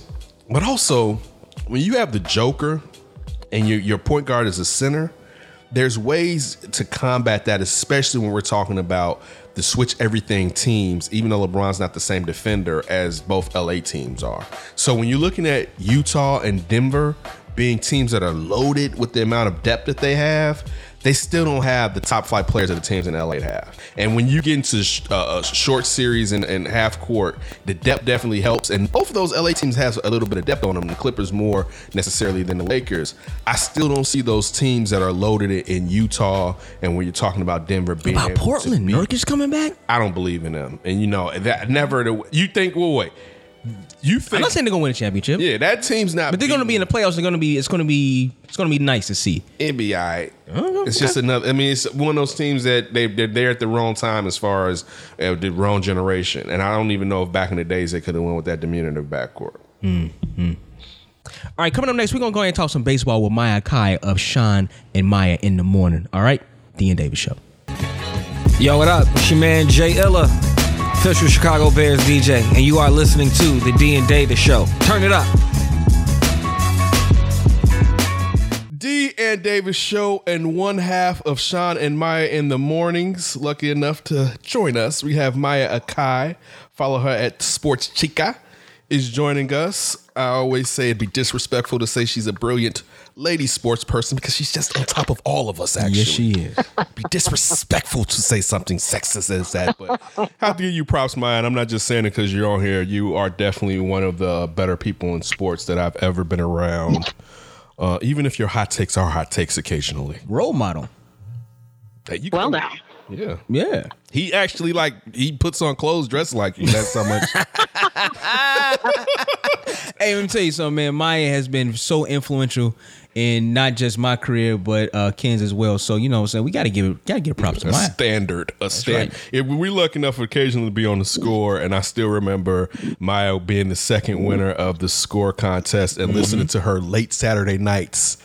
Uh, just th- deliver that heat. I'll be sitting there at 1 a.m. in the morning, not in the streets, and listening to Maya and be like, I, I'm down with this sister right All right, let's get some of that heat now. All right, so listen, let's go to the north side real quick.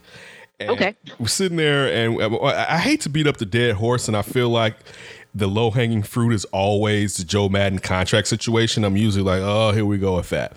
But really, one thing I want to ask you was about the narrative that I felt like perhaps was being conveyed. When Joe sat there and said and- reiterated that it wouldn't be from wins and losses, implying, listen, I've, which he has. When it comes to winning, how could you sit there and tell me that I won't be back next year? But I was wondering while reading the article in the Trib, was he trying to sit there and if he is on his way out, make sure the arrows are pointed to the front office and not necessarily pointed to him? What did you think when you read the, the rehashing of the Joe Maddon contract situation? I mean, if you if you think about it, there there is you know. Remember, we, we look at Joe Maddon as kind of being like the mad professor, this really creative guy. He comes into Chicago, takes the team, accomplishes the goal.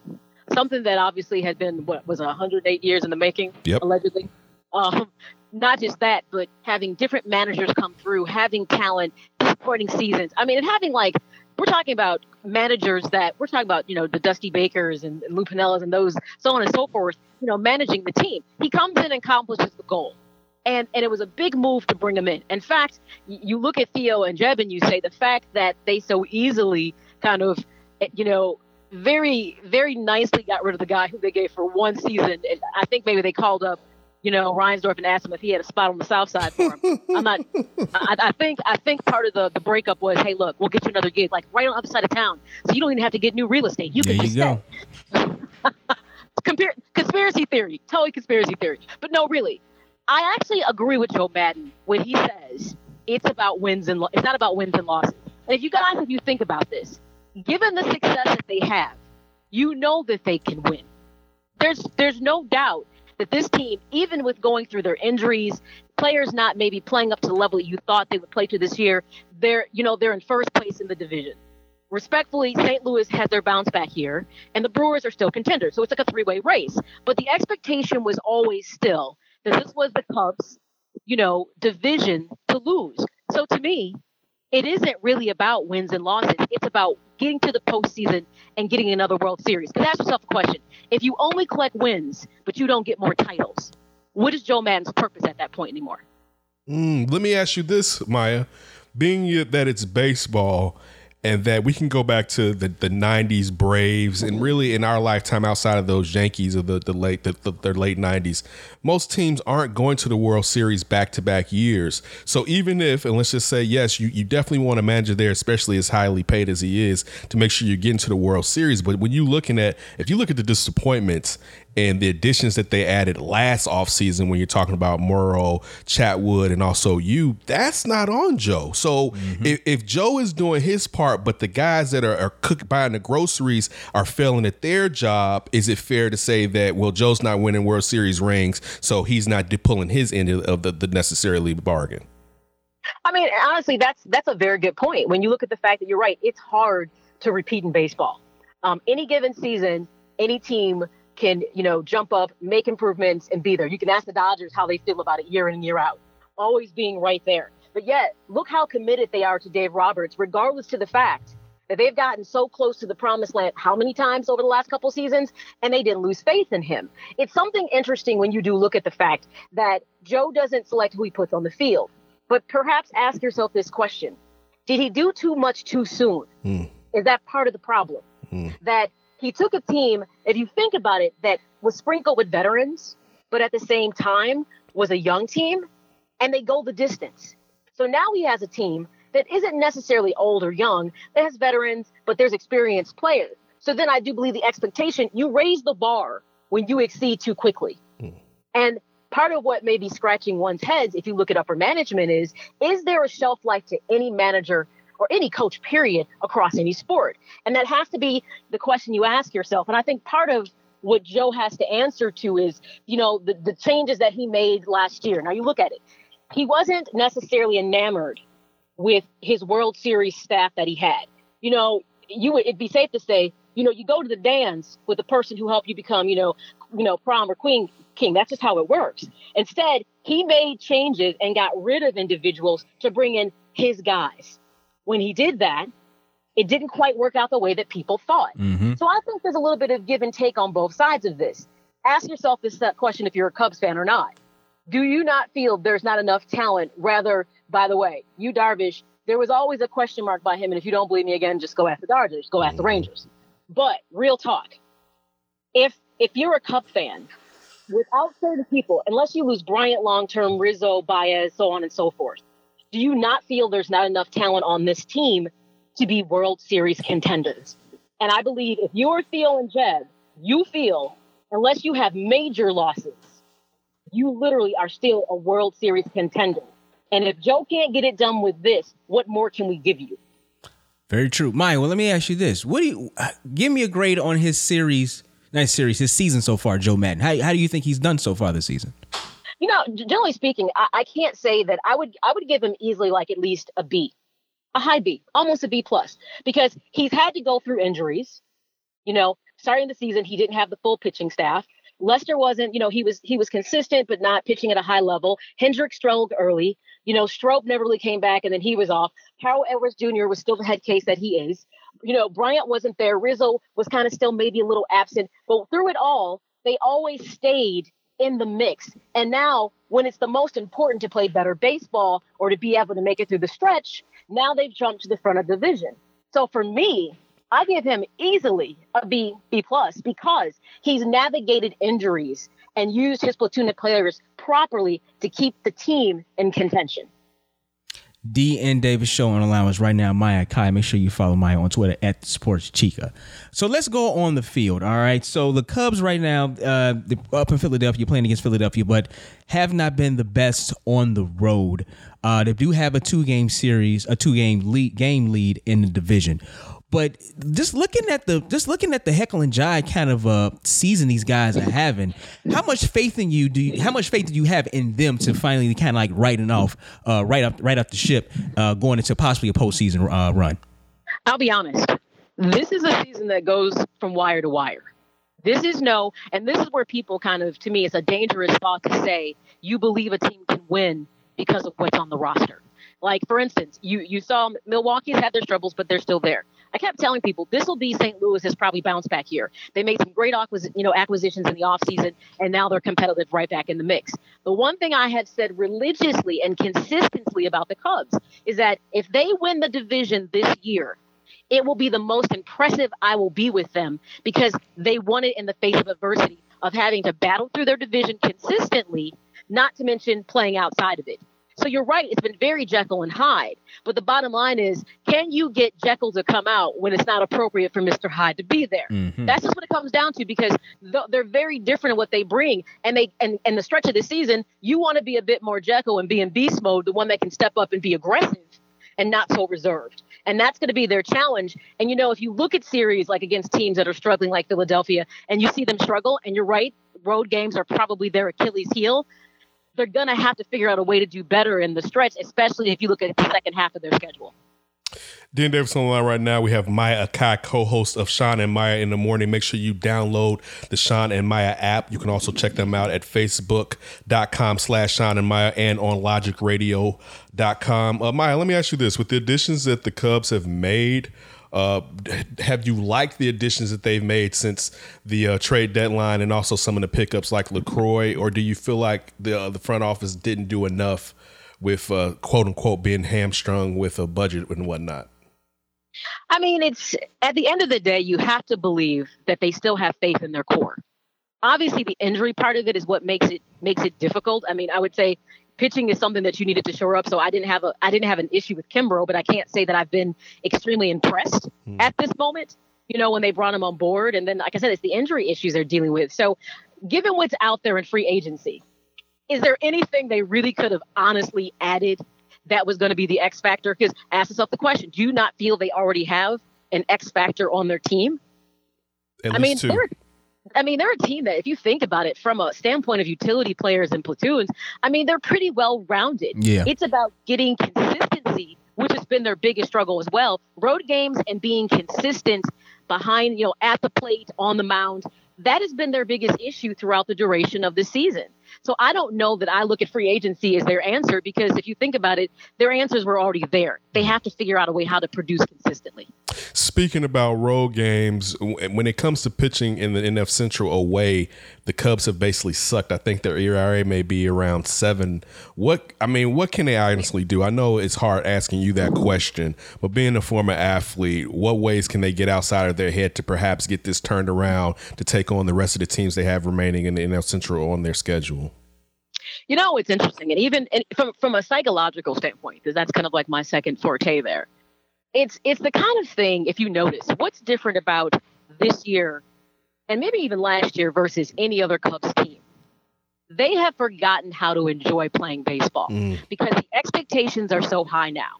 Notice, if you look at the White Sox, they are god awful, but they're having fun doing it Yeah. because there is no expectation. Remember early on with Joe, it was like he could find ways to make it fun, make it interesting, keep them motivated.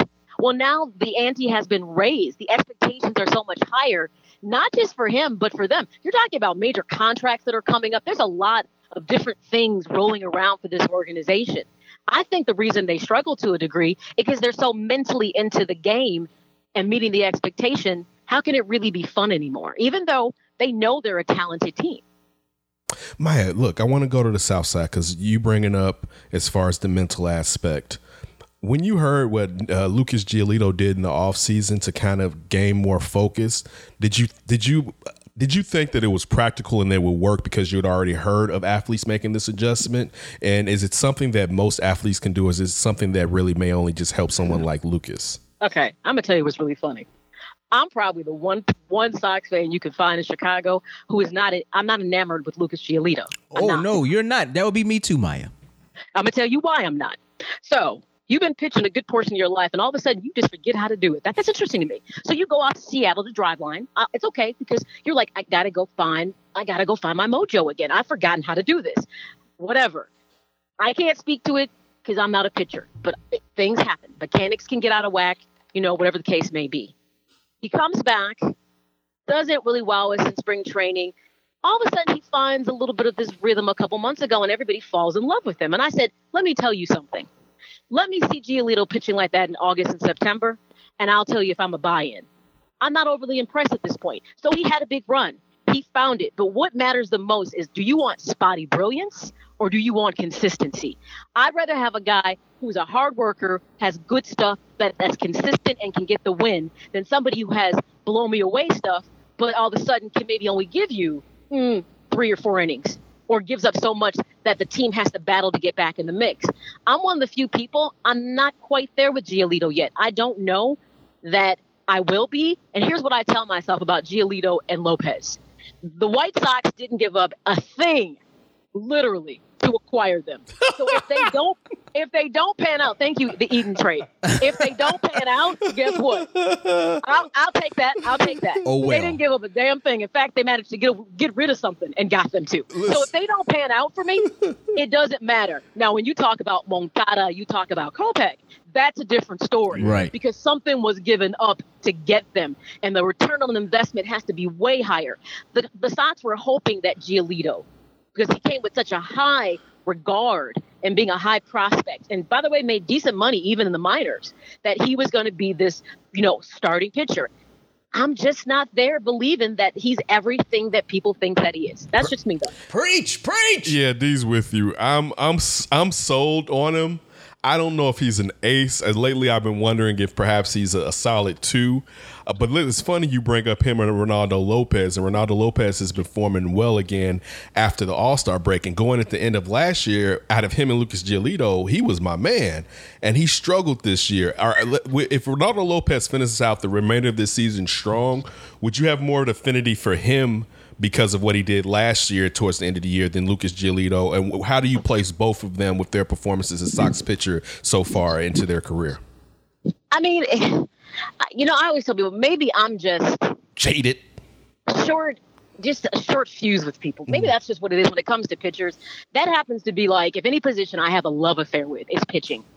And there's something this is just how I feel.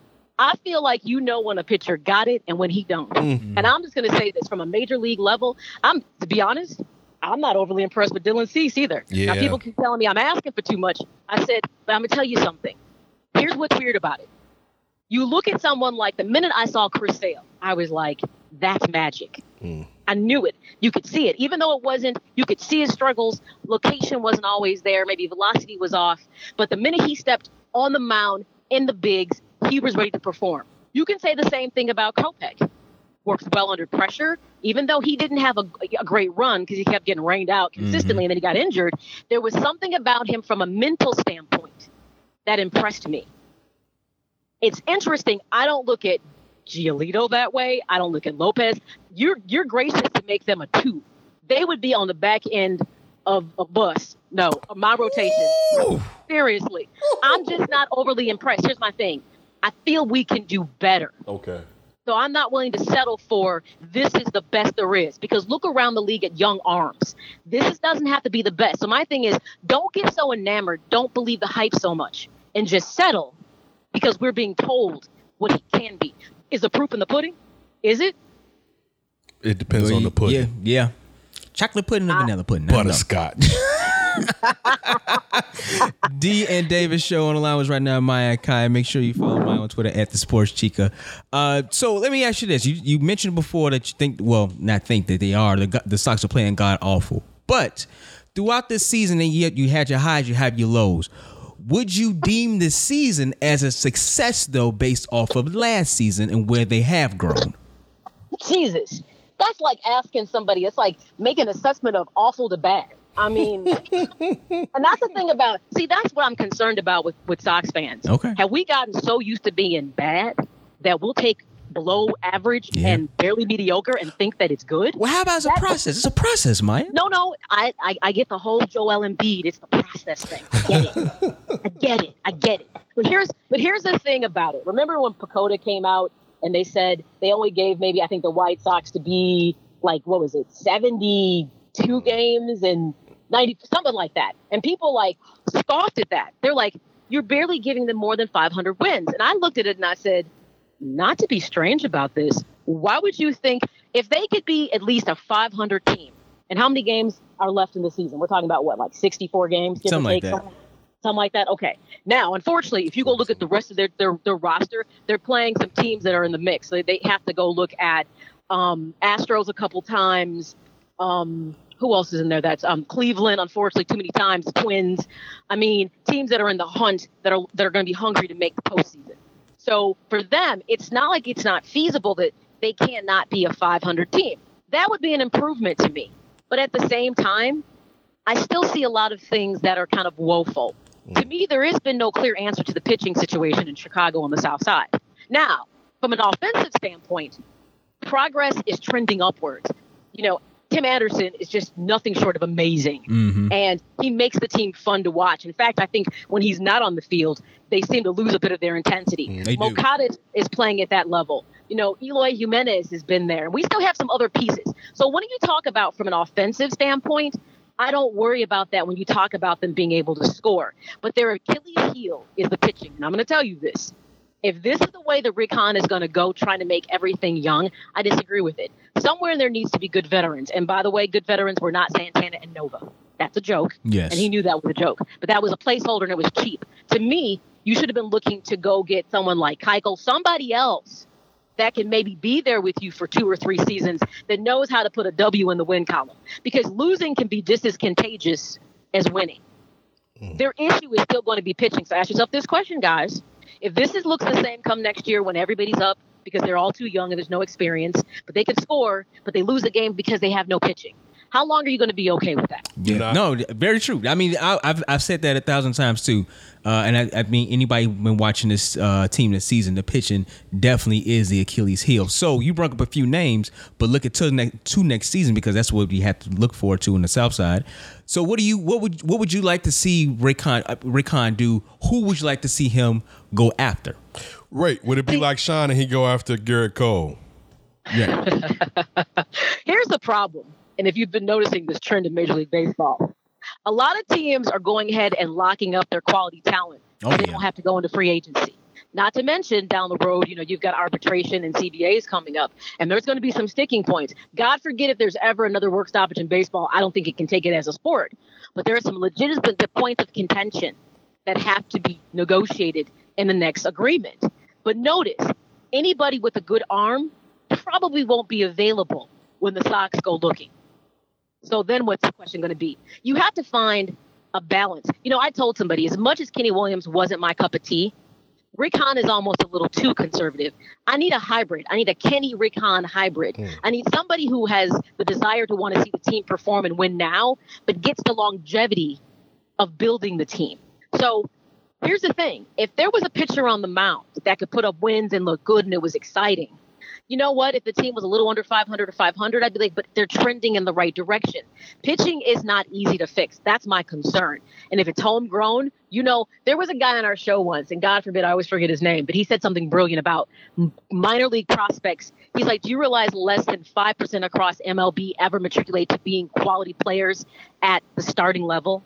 So there's a cautionary tale about thinking everything about your team can be homegrown mm.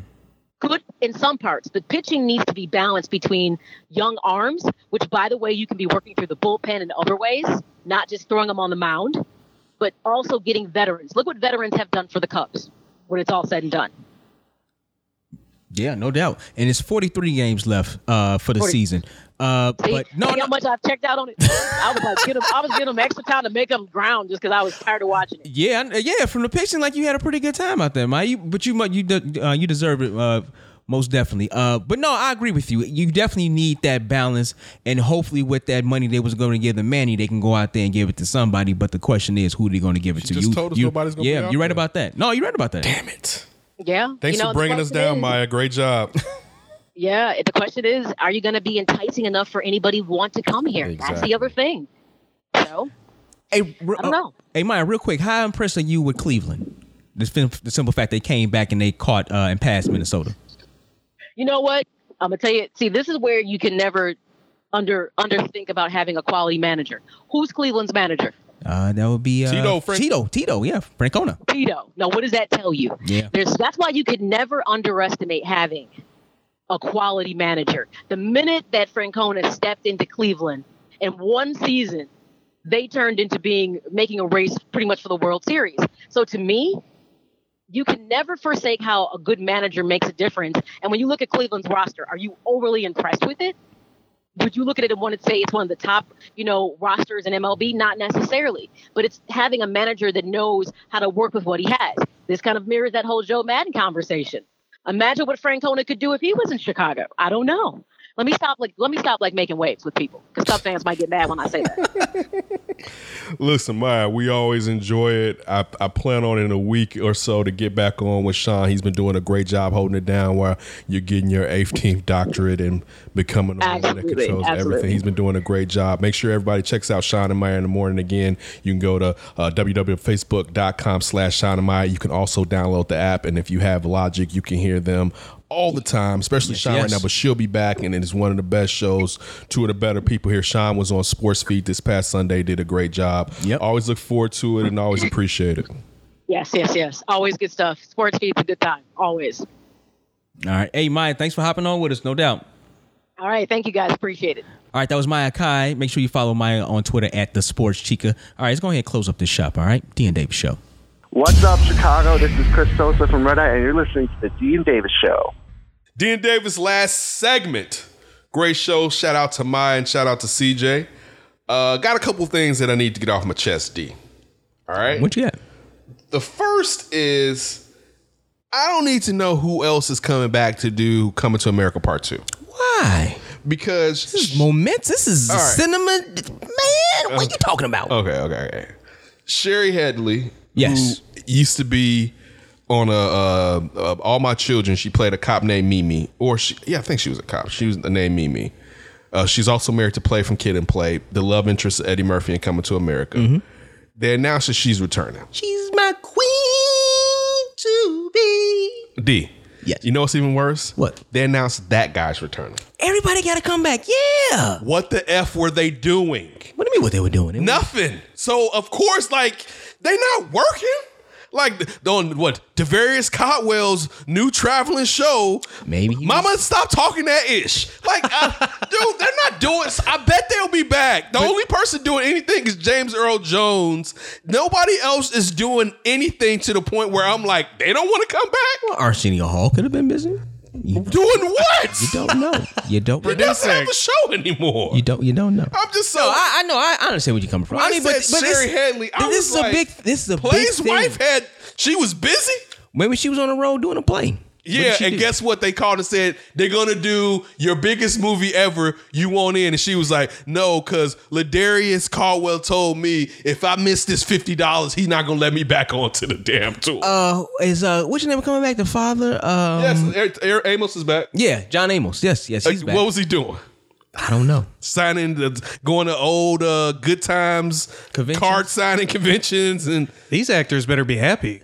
Because Top, Gun, they didn't even ask the main female lead to come back. They didn't even ask her. what was he gonna do with her? Yeah, exact. Well, it's Sex in the ages, and it was like, I mean, but think about ain't it. gonna work. You listen, Tom Tom, Cruise better. was like, took one look at it and was like, "Mm, nah.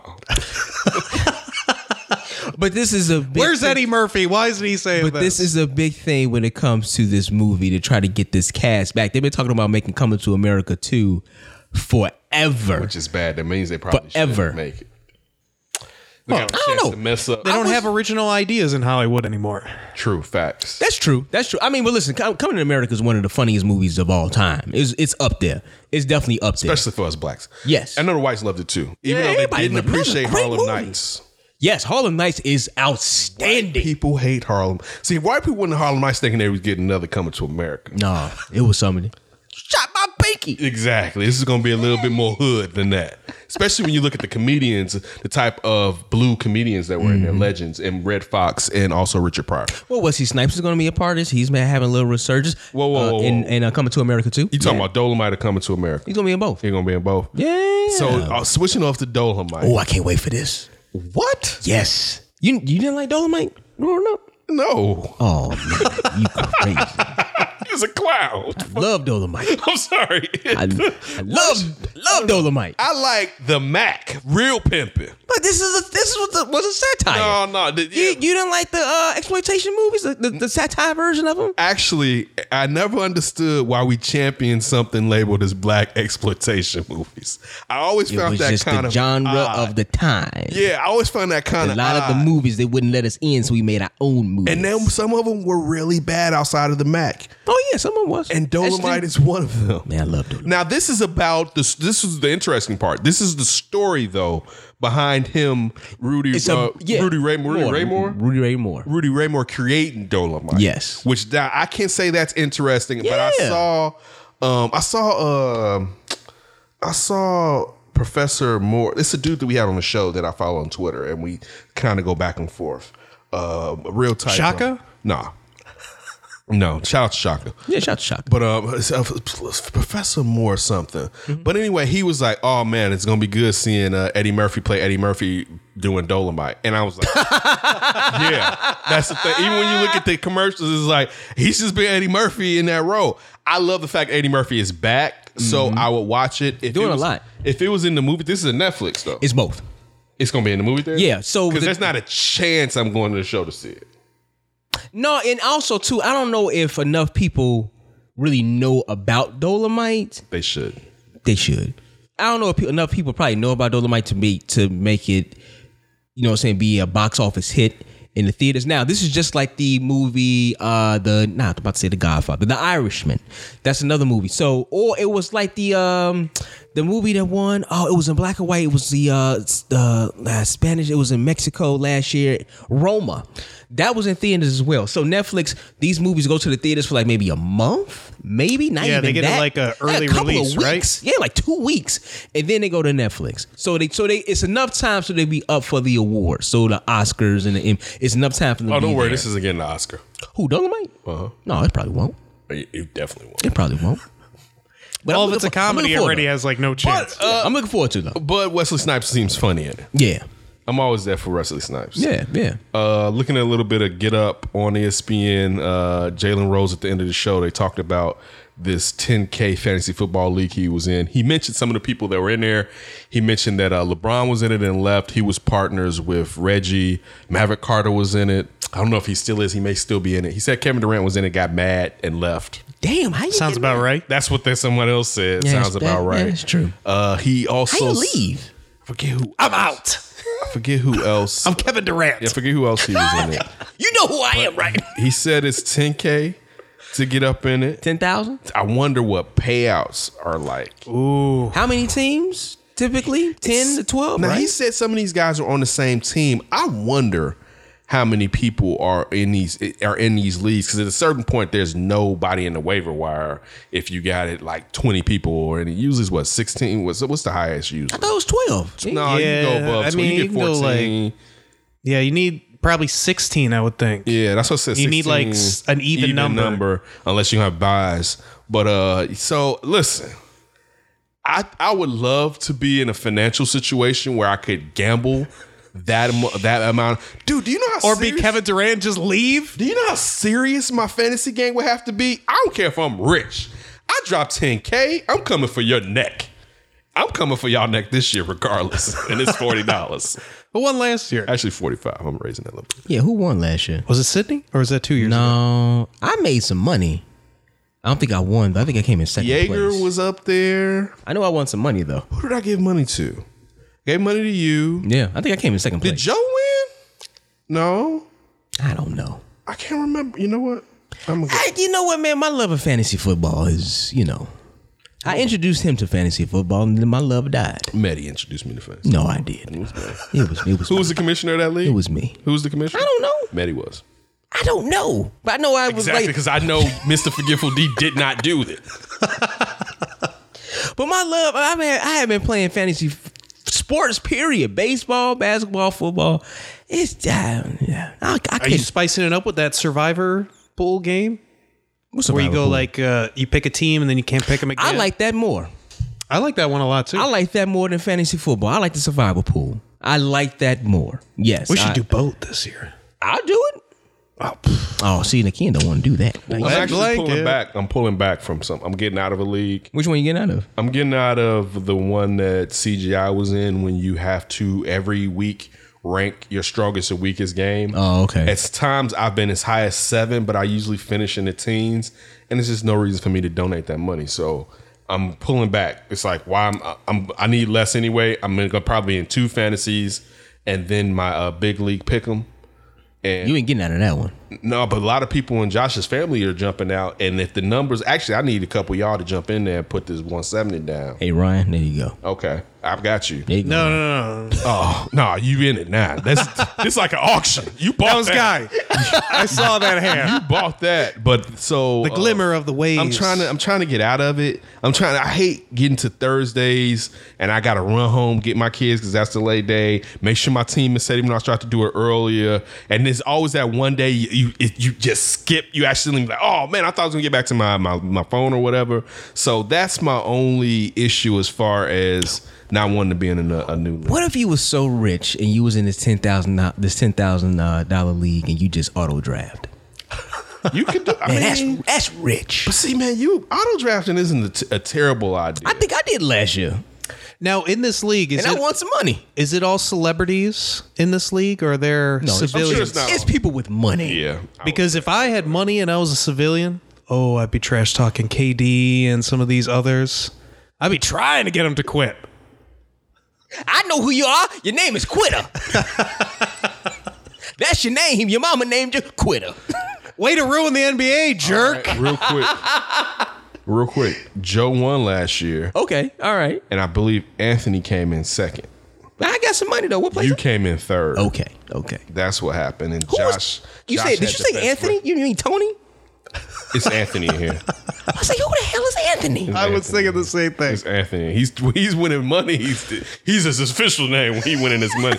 hey, g- g- guy, you gonna get into some gambling? Because actually, all right, let's. I got a discussion. I got a discussion for y'all. All right, I'm gonna put this out to the members of the, the, the new member, if just in case, because we're gonna have a slot open anyway. But I got a slot I may give to you. What are we gonna do about Kyle? Is he gonna play? Is he not playing? This is the thing. Kyle welched This- on this his his payment last year. Ooh. Whoa. Yeah, I had to go. So actually, I keep extra money from every year because that way I can come up with creative ways to make sure everyone gets paid or whatever. That's why we have the five dollars for who had the highest points during the week to keep incentives for people to play throughout the remainder of the season. We also give money for best record, things that don't just have to do with how you end at the end of the year. Usually, a lot of people end up with at least five dollars in their pocket out of that money that they spend. Not me. Oh well, you got to do better. but um, Kyle welched. All right, he was he was going through some hard times. Don't diss my man's. Well, you done threw it out there. I You- know, right? Damn, you done threw him out there. Get your ass under the bus. I'm so sorry, everybody. Do not drive over him. Should Don't do that to him. and the thing is, look, Get your ass down there. Kyle may not want to come back, Kill him a cousin. especially after this. I know, right? I'm sure Kyle's not coming. Get a text message. I I gotta- gotta put me out there like I that. gotta forget you guys. You can forget me I about got the an league FU this kid year. coming my way. I love him. I love him. I love him. Should and that's what I was thinking. If Kyle wants to return, should he have to pay last year's fee? He's got to pay something extra. All right. Oh, he ain't playing. I know my blood. Uh, so I know he might. He There's might. got to be some kind of penalty. it has to be a penalty. What place did he come in last year? It doesn't matter. I'm just, I'm just, I'm, just, I'm, I'm, I'm curious. Really? Wait, I'm wait, curious. okay, I'm wait. curious. Actually, since I have the totals, up, Yeah. Kyle didn't win nothing. Damn. That's what Like you, me. Your cousin did, but you paid. you paid. I got good white money in this. Did you get another white guy? I keep white. I keep white guys on Because uh, deck. you're not getting good white money from me. Wait a I'm minute, just did saying Jason that. did Jason play last year? no, Jason. Jason was gone. But Jason jumped out. Jason knew when he wasn't gonna have that cash and jumped out two years ago. Like, nah, that's not fitting the budget. Okay, okay, okay. I knew he played with us though. Uh, But yeah, we had just to give you the count since you want to be a racist. Who? Nobody. we had uh Ryan, Right. Josh, Keith, and then honorary Who's Sydney. Keith? That's Tony's boy. As far as the, so that's Oh, Keith. three and a I half. called him Kevin. Sydney, yeah, all the time. I called him Kevin every time I saw. him. Oh, Kevin? including Sid. That's three and a half. Oh white my guys. goodness! Don't you do that? Oh, we, No, no, no, no. You're misconstruing what I said. I'm saying this white guy doesn't have good money. So that's what I'm I saying. think he's saying he's not. pl- Are you playing? Oh, I'm playing. Oh, okay. But you're not getting good money from me. Okay. It's dirty. I don't need your coke blood, buddy. All right. Out here selling his Your ass. blow money like this shit smell Peruvian. Well, would you rather me be Kyle and not pay? You right. Give me that. You're facts. Okay, and remember this, everybody. This does this does tie to sports. Um, we have to talk about this on the flip. I want to see if Sydney's invitation that he sent out on Twitter, if it came to fruition. What's this invitation? You didn't see this? Run it. Oh, Sydney uh, sent out a tweet. Said, uh, "Attention, all female White Sox fans! I have an extra ticket." That's what that thing said.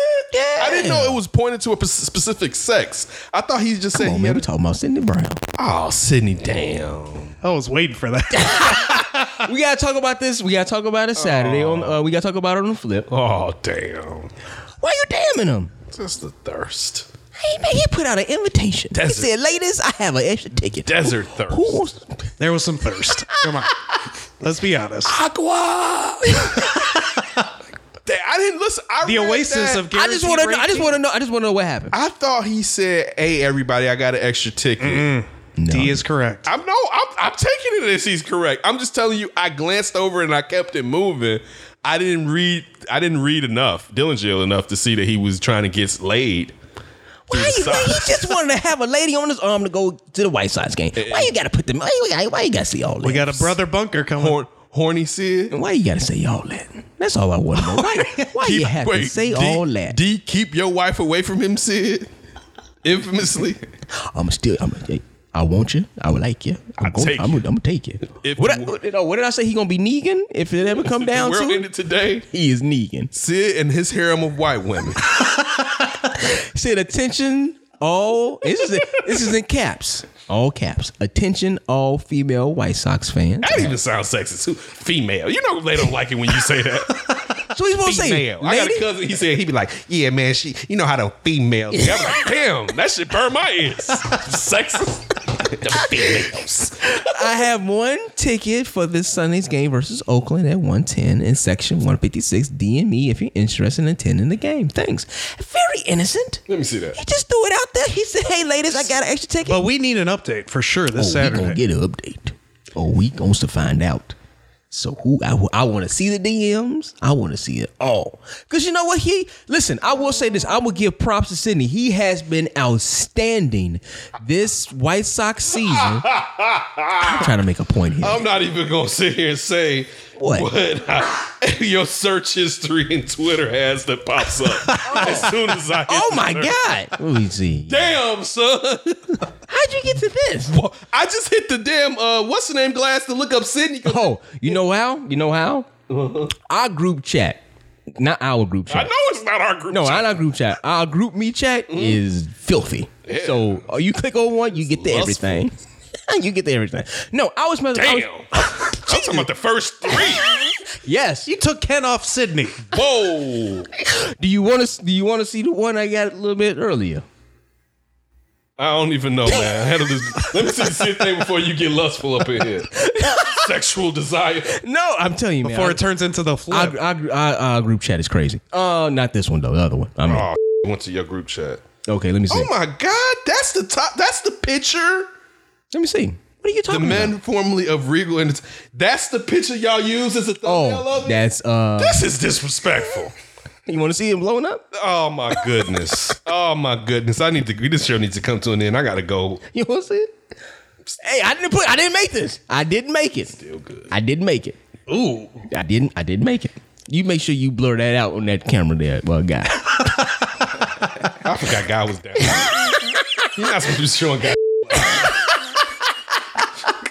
guy covered his eyes for a Like I'm second. going to Guild Church. No, In flames. Told you, Tony. Told you. Godmother come running across to Tony from the church. Damn it. Leave them sinful boys alone. No, I was trying to make a point about Sydney. He has been great this White Sox season Yes, he as far as uh, the tweets and everything. So And that was just to get laid. He's like, boy, I'm gonna, I'm gonna wind this down to the end when i go for that, go for that a good punani. Ooh, man. trying to be a good They point. don't even figure out. I'm Only a few weeks left. That's what I'm saying, man. They don't even understand what I'm leading up to. hey, man, you want some of this popcorn? Come on, dig up in there. Sydney Brown. It strikes again. Oh, where's Sid? He has to defend himself. I was trying to make a good point, and you done took us down this road. No, this is all you. this is all me. Why you are kept around. You are just a bag of tricks. Just waiting to open it up. It's just open D up. Let's get these jokes going. Let's get these jokes. Get these jokes. Like I didn't even look.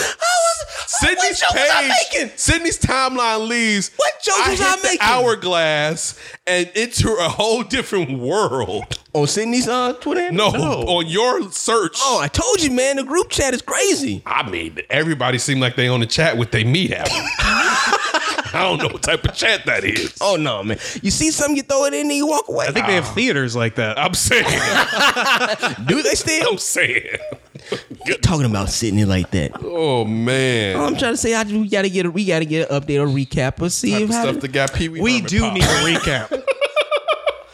Oh no, I can tell you something. I can show you something else. I don't know. I'm good. I'm good.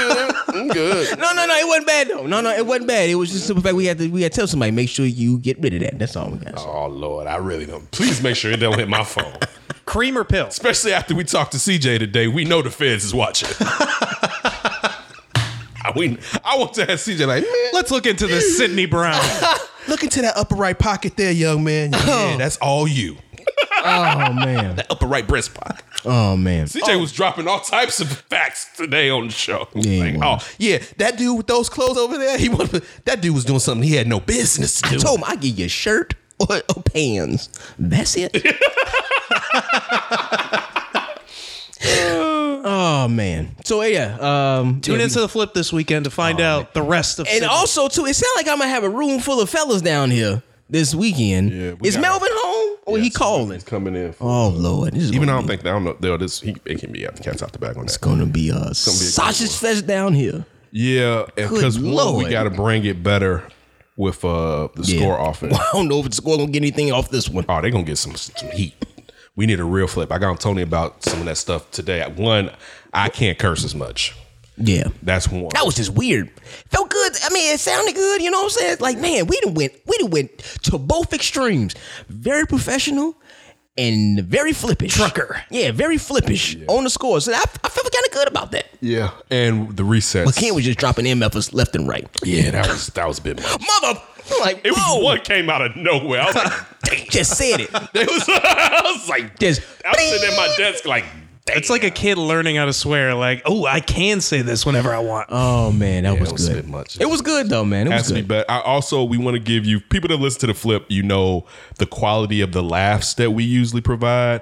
That's what we want to make sure we bring. Uh, the, the segment that played on the score was about Mello, uh, Yeah. which had its little funny moments, but it was more of a sports side, even though it was flip. Hopefully, we can encapsulate more of the hilarity that we hope to provide all our listeners with. A little like we just did Like we just did, yeah. Just, Yeah, oh, yeah. right. right. Just like- just crank D up and let it go. Me, you didn't get. You got on Ken. You got on. No, I said Ken. You got on Kyle and Sydney. and you, filth, Why you get on me? filth master. Well, you know what? You know what we dealing with over here No, now. dirty, dirty, dirty. Got to use I taunts know to one hold thing I'm that cell burying. phone. I know what thing I'm burying you with. Porno. Here you go, D. Take this with you. I'm telling you, man. You when you click on Had something, this from Chanel on the other side. you click on something there, you never know what you're gonna get. Yo, brother. Hey, I know you're gonna need this. Big Butts eight. what you say, Big Buzz? Hey, well, Can the get bigger, the bigger the, the butt. Can I get one through seven first? My Booty goodness. juice nine. These favorites. It's a mashup. real quick, real quick story. I remember one time I was uh, me and my uncle who's now uh, deceased. We took our um, our cousin. He was no, he was moving. And uh, he walked into his room and we was packing, getting bags and stuff like that. And all of a sudden, man, one of the bags ripped. I say about twenty pornos flew out the bag. He said, "Good lord, what you going? What you doing here, man?" I think he gave him a cap. That gave him a nickname of Captain Jackoff. I said, "My goodness, Captain Jago. yeah, it was something else. That was like, whoa, whoa, whoa. All right. Okay. Speaking of uh, not seeing something you're not supposed to, We sorry about all this guy. I one quick time. I was in junior. I was in junior high, and me and my best friend at the time, uh, his mother was dating some good dude that lived on the north side, and we went with him. I don't know if we went anyplace else, but we ended up going to his crib. This dude had Playboy centerfolds all over his living room. His coffee table was nothing but Oh, he was living well. dude. No, this was extreme. We were sitting there like, why the did you bring us in? I'm like, he is your mama. Damn, Damn. yeah, he is. He doing some freaky, freaky stuff to your mom. Too. I mean, dog, imagine this room and it's plastered. And look, it wasn't like a bad apartment either. It was like naked pictures. Yes, all center. I'm like, look, I'm, I'm- I, when I should, I shouldn't say Playboy because we know, but Playboy doesn't give you the clam shot. Oh, this is this is like penthouse. hustler and Hustler. penthouse, where it's like, dude, we we're young men. We're supposed to be like, wow, this was like, this is filthy. like this is, sir. You're nasty, sir. Like you, you have anybody coming. It's like a classy picture of someone naked in your house. You'd be like, okay, that's art. This was all full on blam, blam, blam, Gonzo style around the walls. it was, it was too much. I saw To that. some, that's art. Yeah. You're right. I mean, a woman's, a female's body is art. Yes, it is. Her busting it wide open, is it? I saw Melvin Flint down, not Melvin Flint, Larry Flynt down in Vegas on my uh, bachelor party. Yeah, man. That says a lot. Stories I can tell you, but I won't. You can make you can put this as like the beginning of the flip for next week. Just put this in there. Just that's this that'll be that'll kick it off. All right. Hey, make sure you follow us on Twitter at D and Davis Show, Instagram too at D and Davis Show, Facebook.com forward slash D and Davis Show, iTunes, SoundCloud, Google Music, Stitcher, the TuneIn app, WARR on Anchor, which kicks you over to Spotify and YouTube. Follow me on Twitter at Demons1, Ken at That's Davis, Ryan at Ryan B Ski, and Guy at Peter Guy. Shout out to guy getting his first gig again. Congrats, guy. Congrats. Get that money. Get that money. Pay the guys. D just told. D just told you.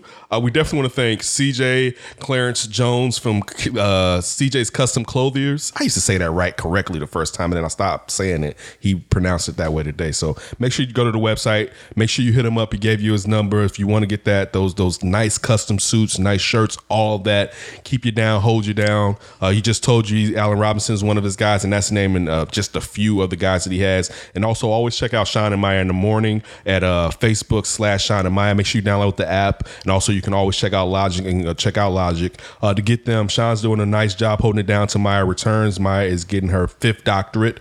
Uh, so just hold on. It's still going to be a great show with or without her, but they do a terrific job together. And you got a taste of Maya, Yes, who is yes. one of the better sports people here in Chicago and anywhere around the land. We hate the internet. We around the nations, man. Putin listens to us, and I'm like, Putin, stop doing that. And he hits me. He'd be like, I was thinking what you said, but I'm not going to do that. And he's always shirtless. Always sh- ru- nipple rubber. Funny thing, he likes to rub his nipples to the flip.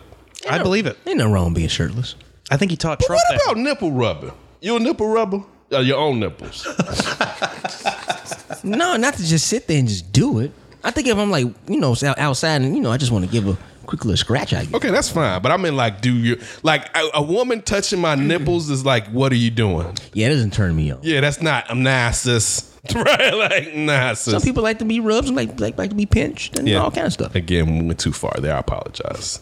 See, look at you. I can't help it. Yeah, sometimes. it's, that's all. It's all you. Try to blame it on everybody else. It's all I don't you. blame everybody else. I blame you. I just blame you.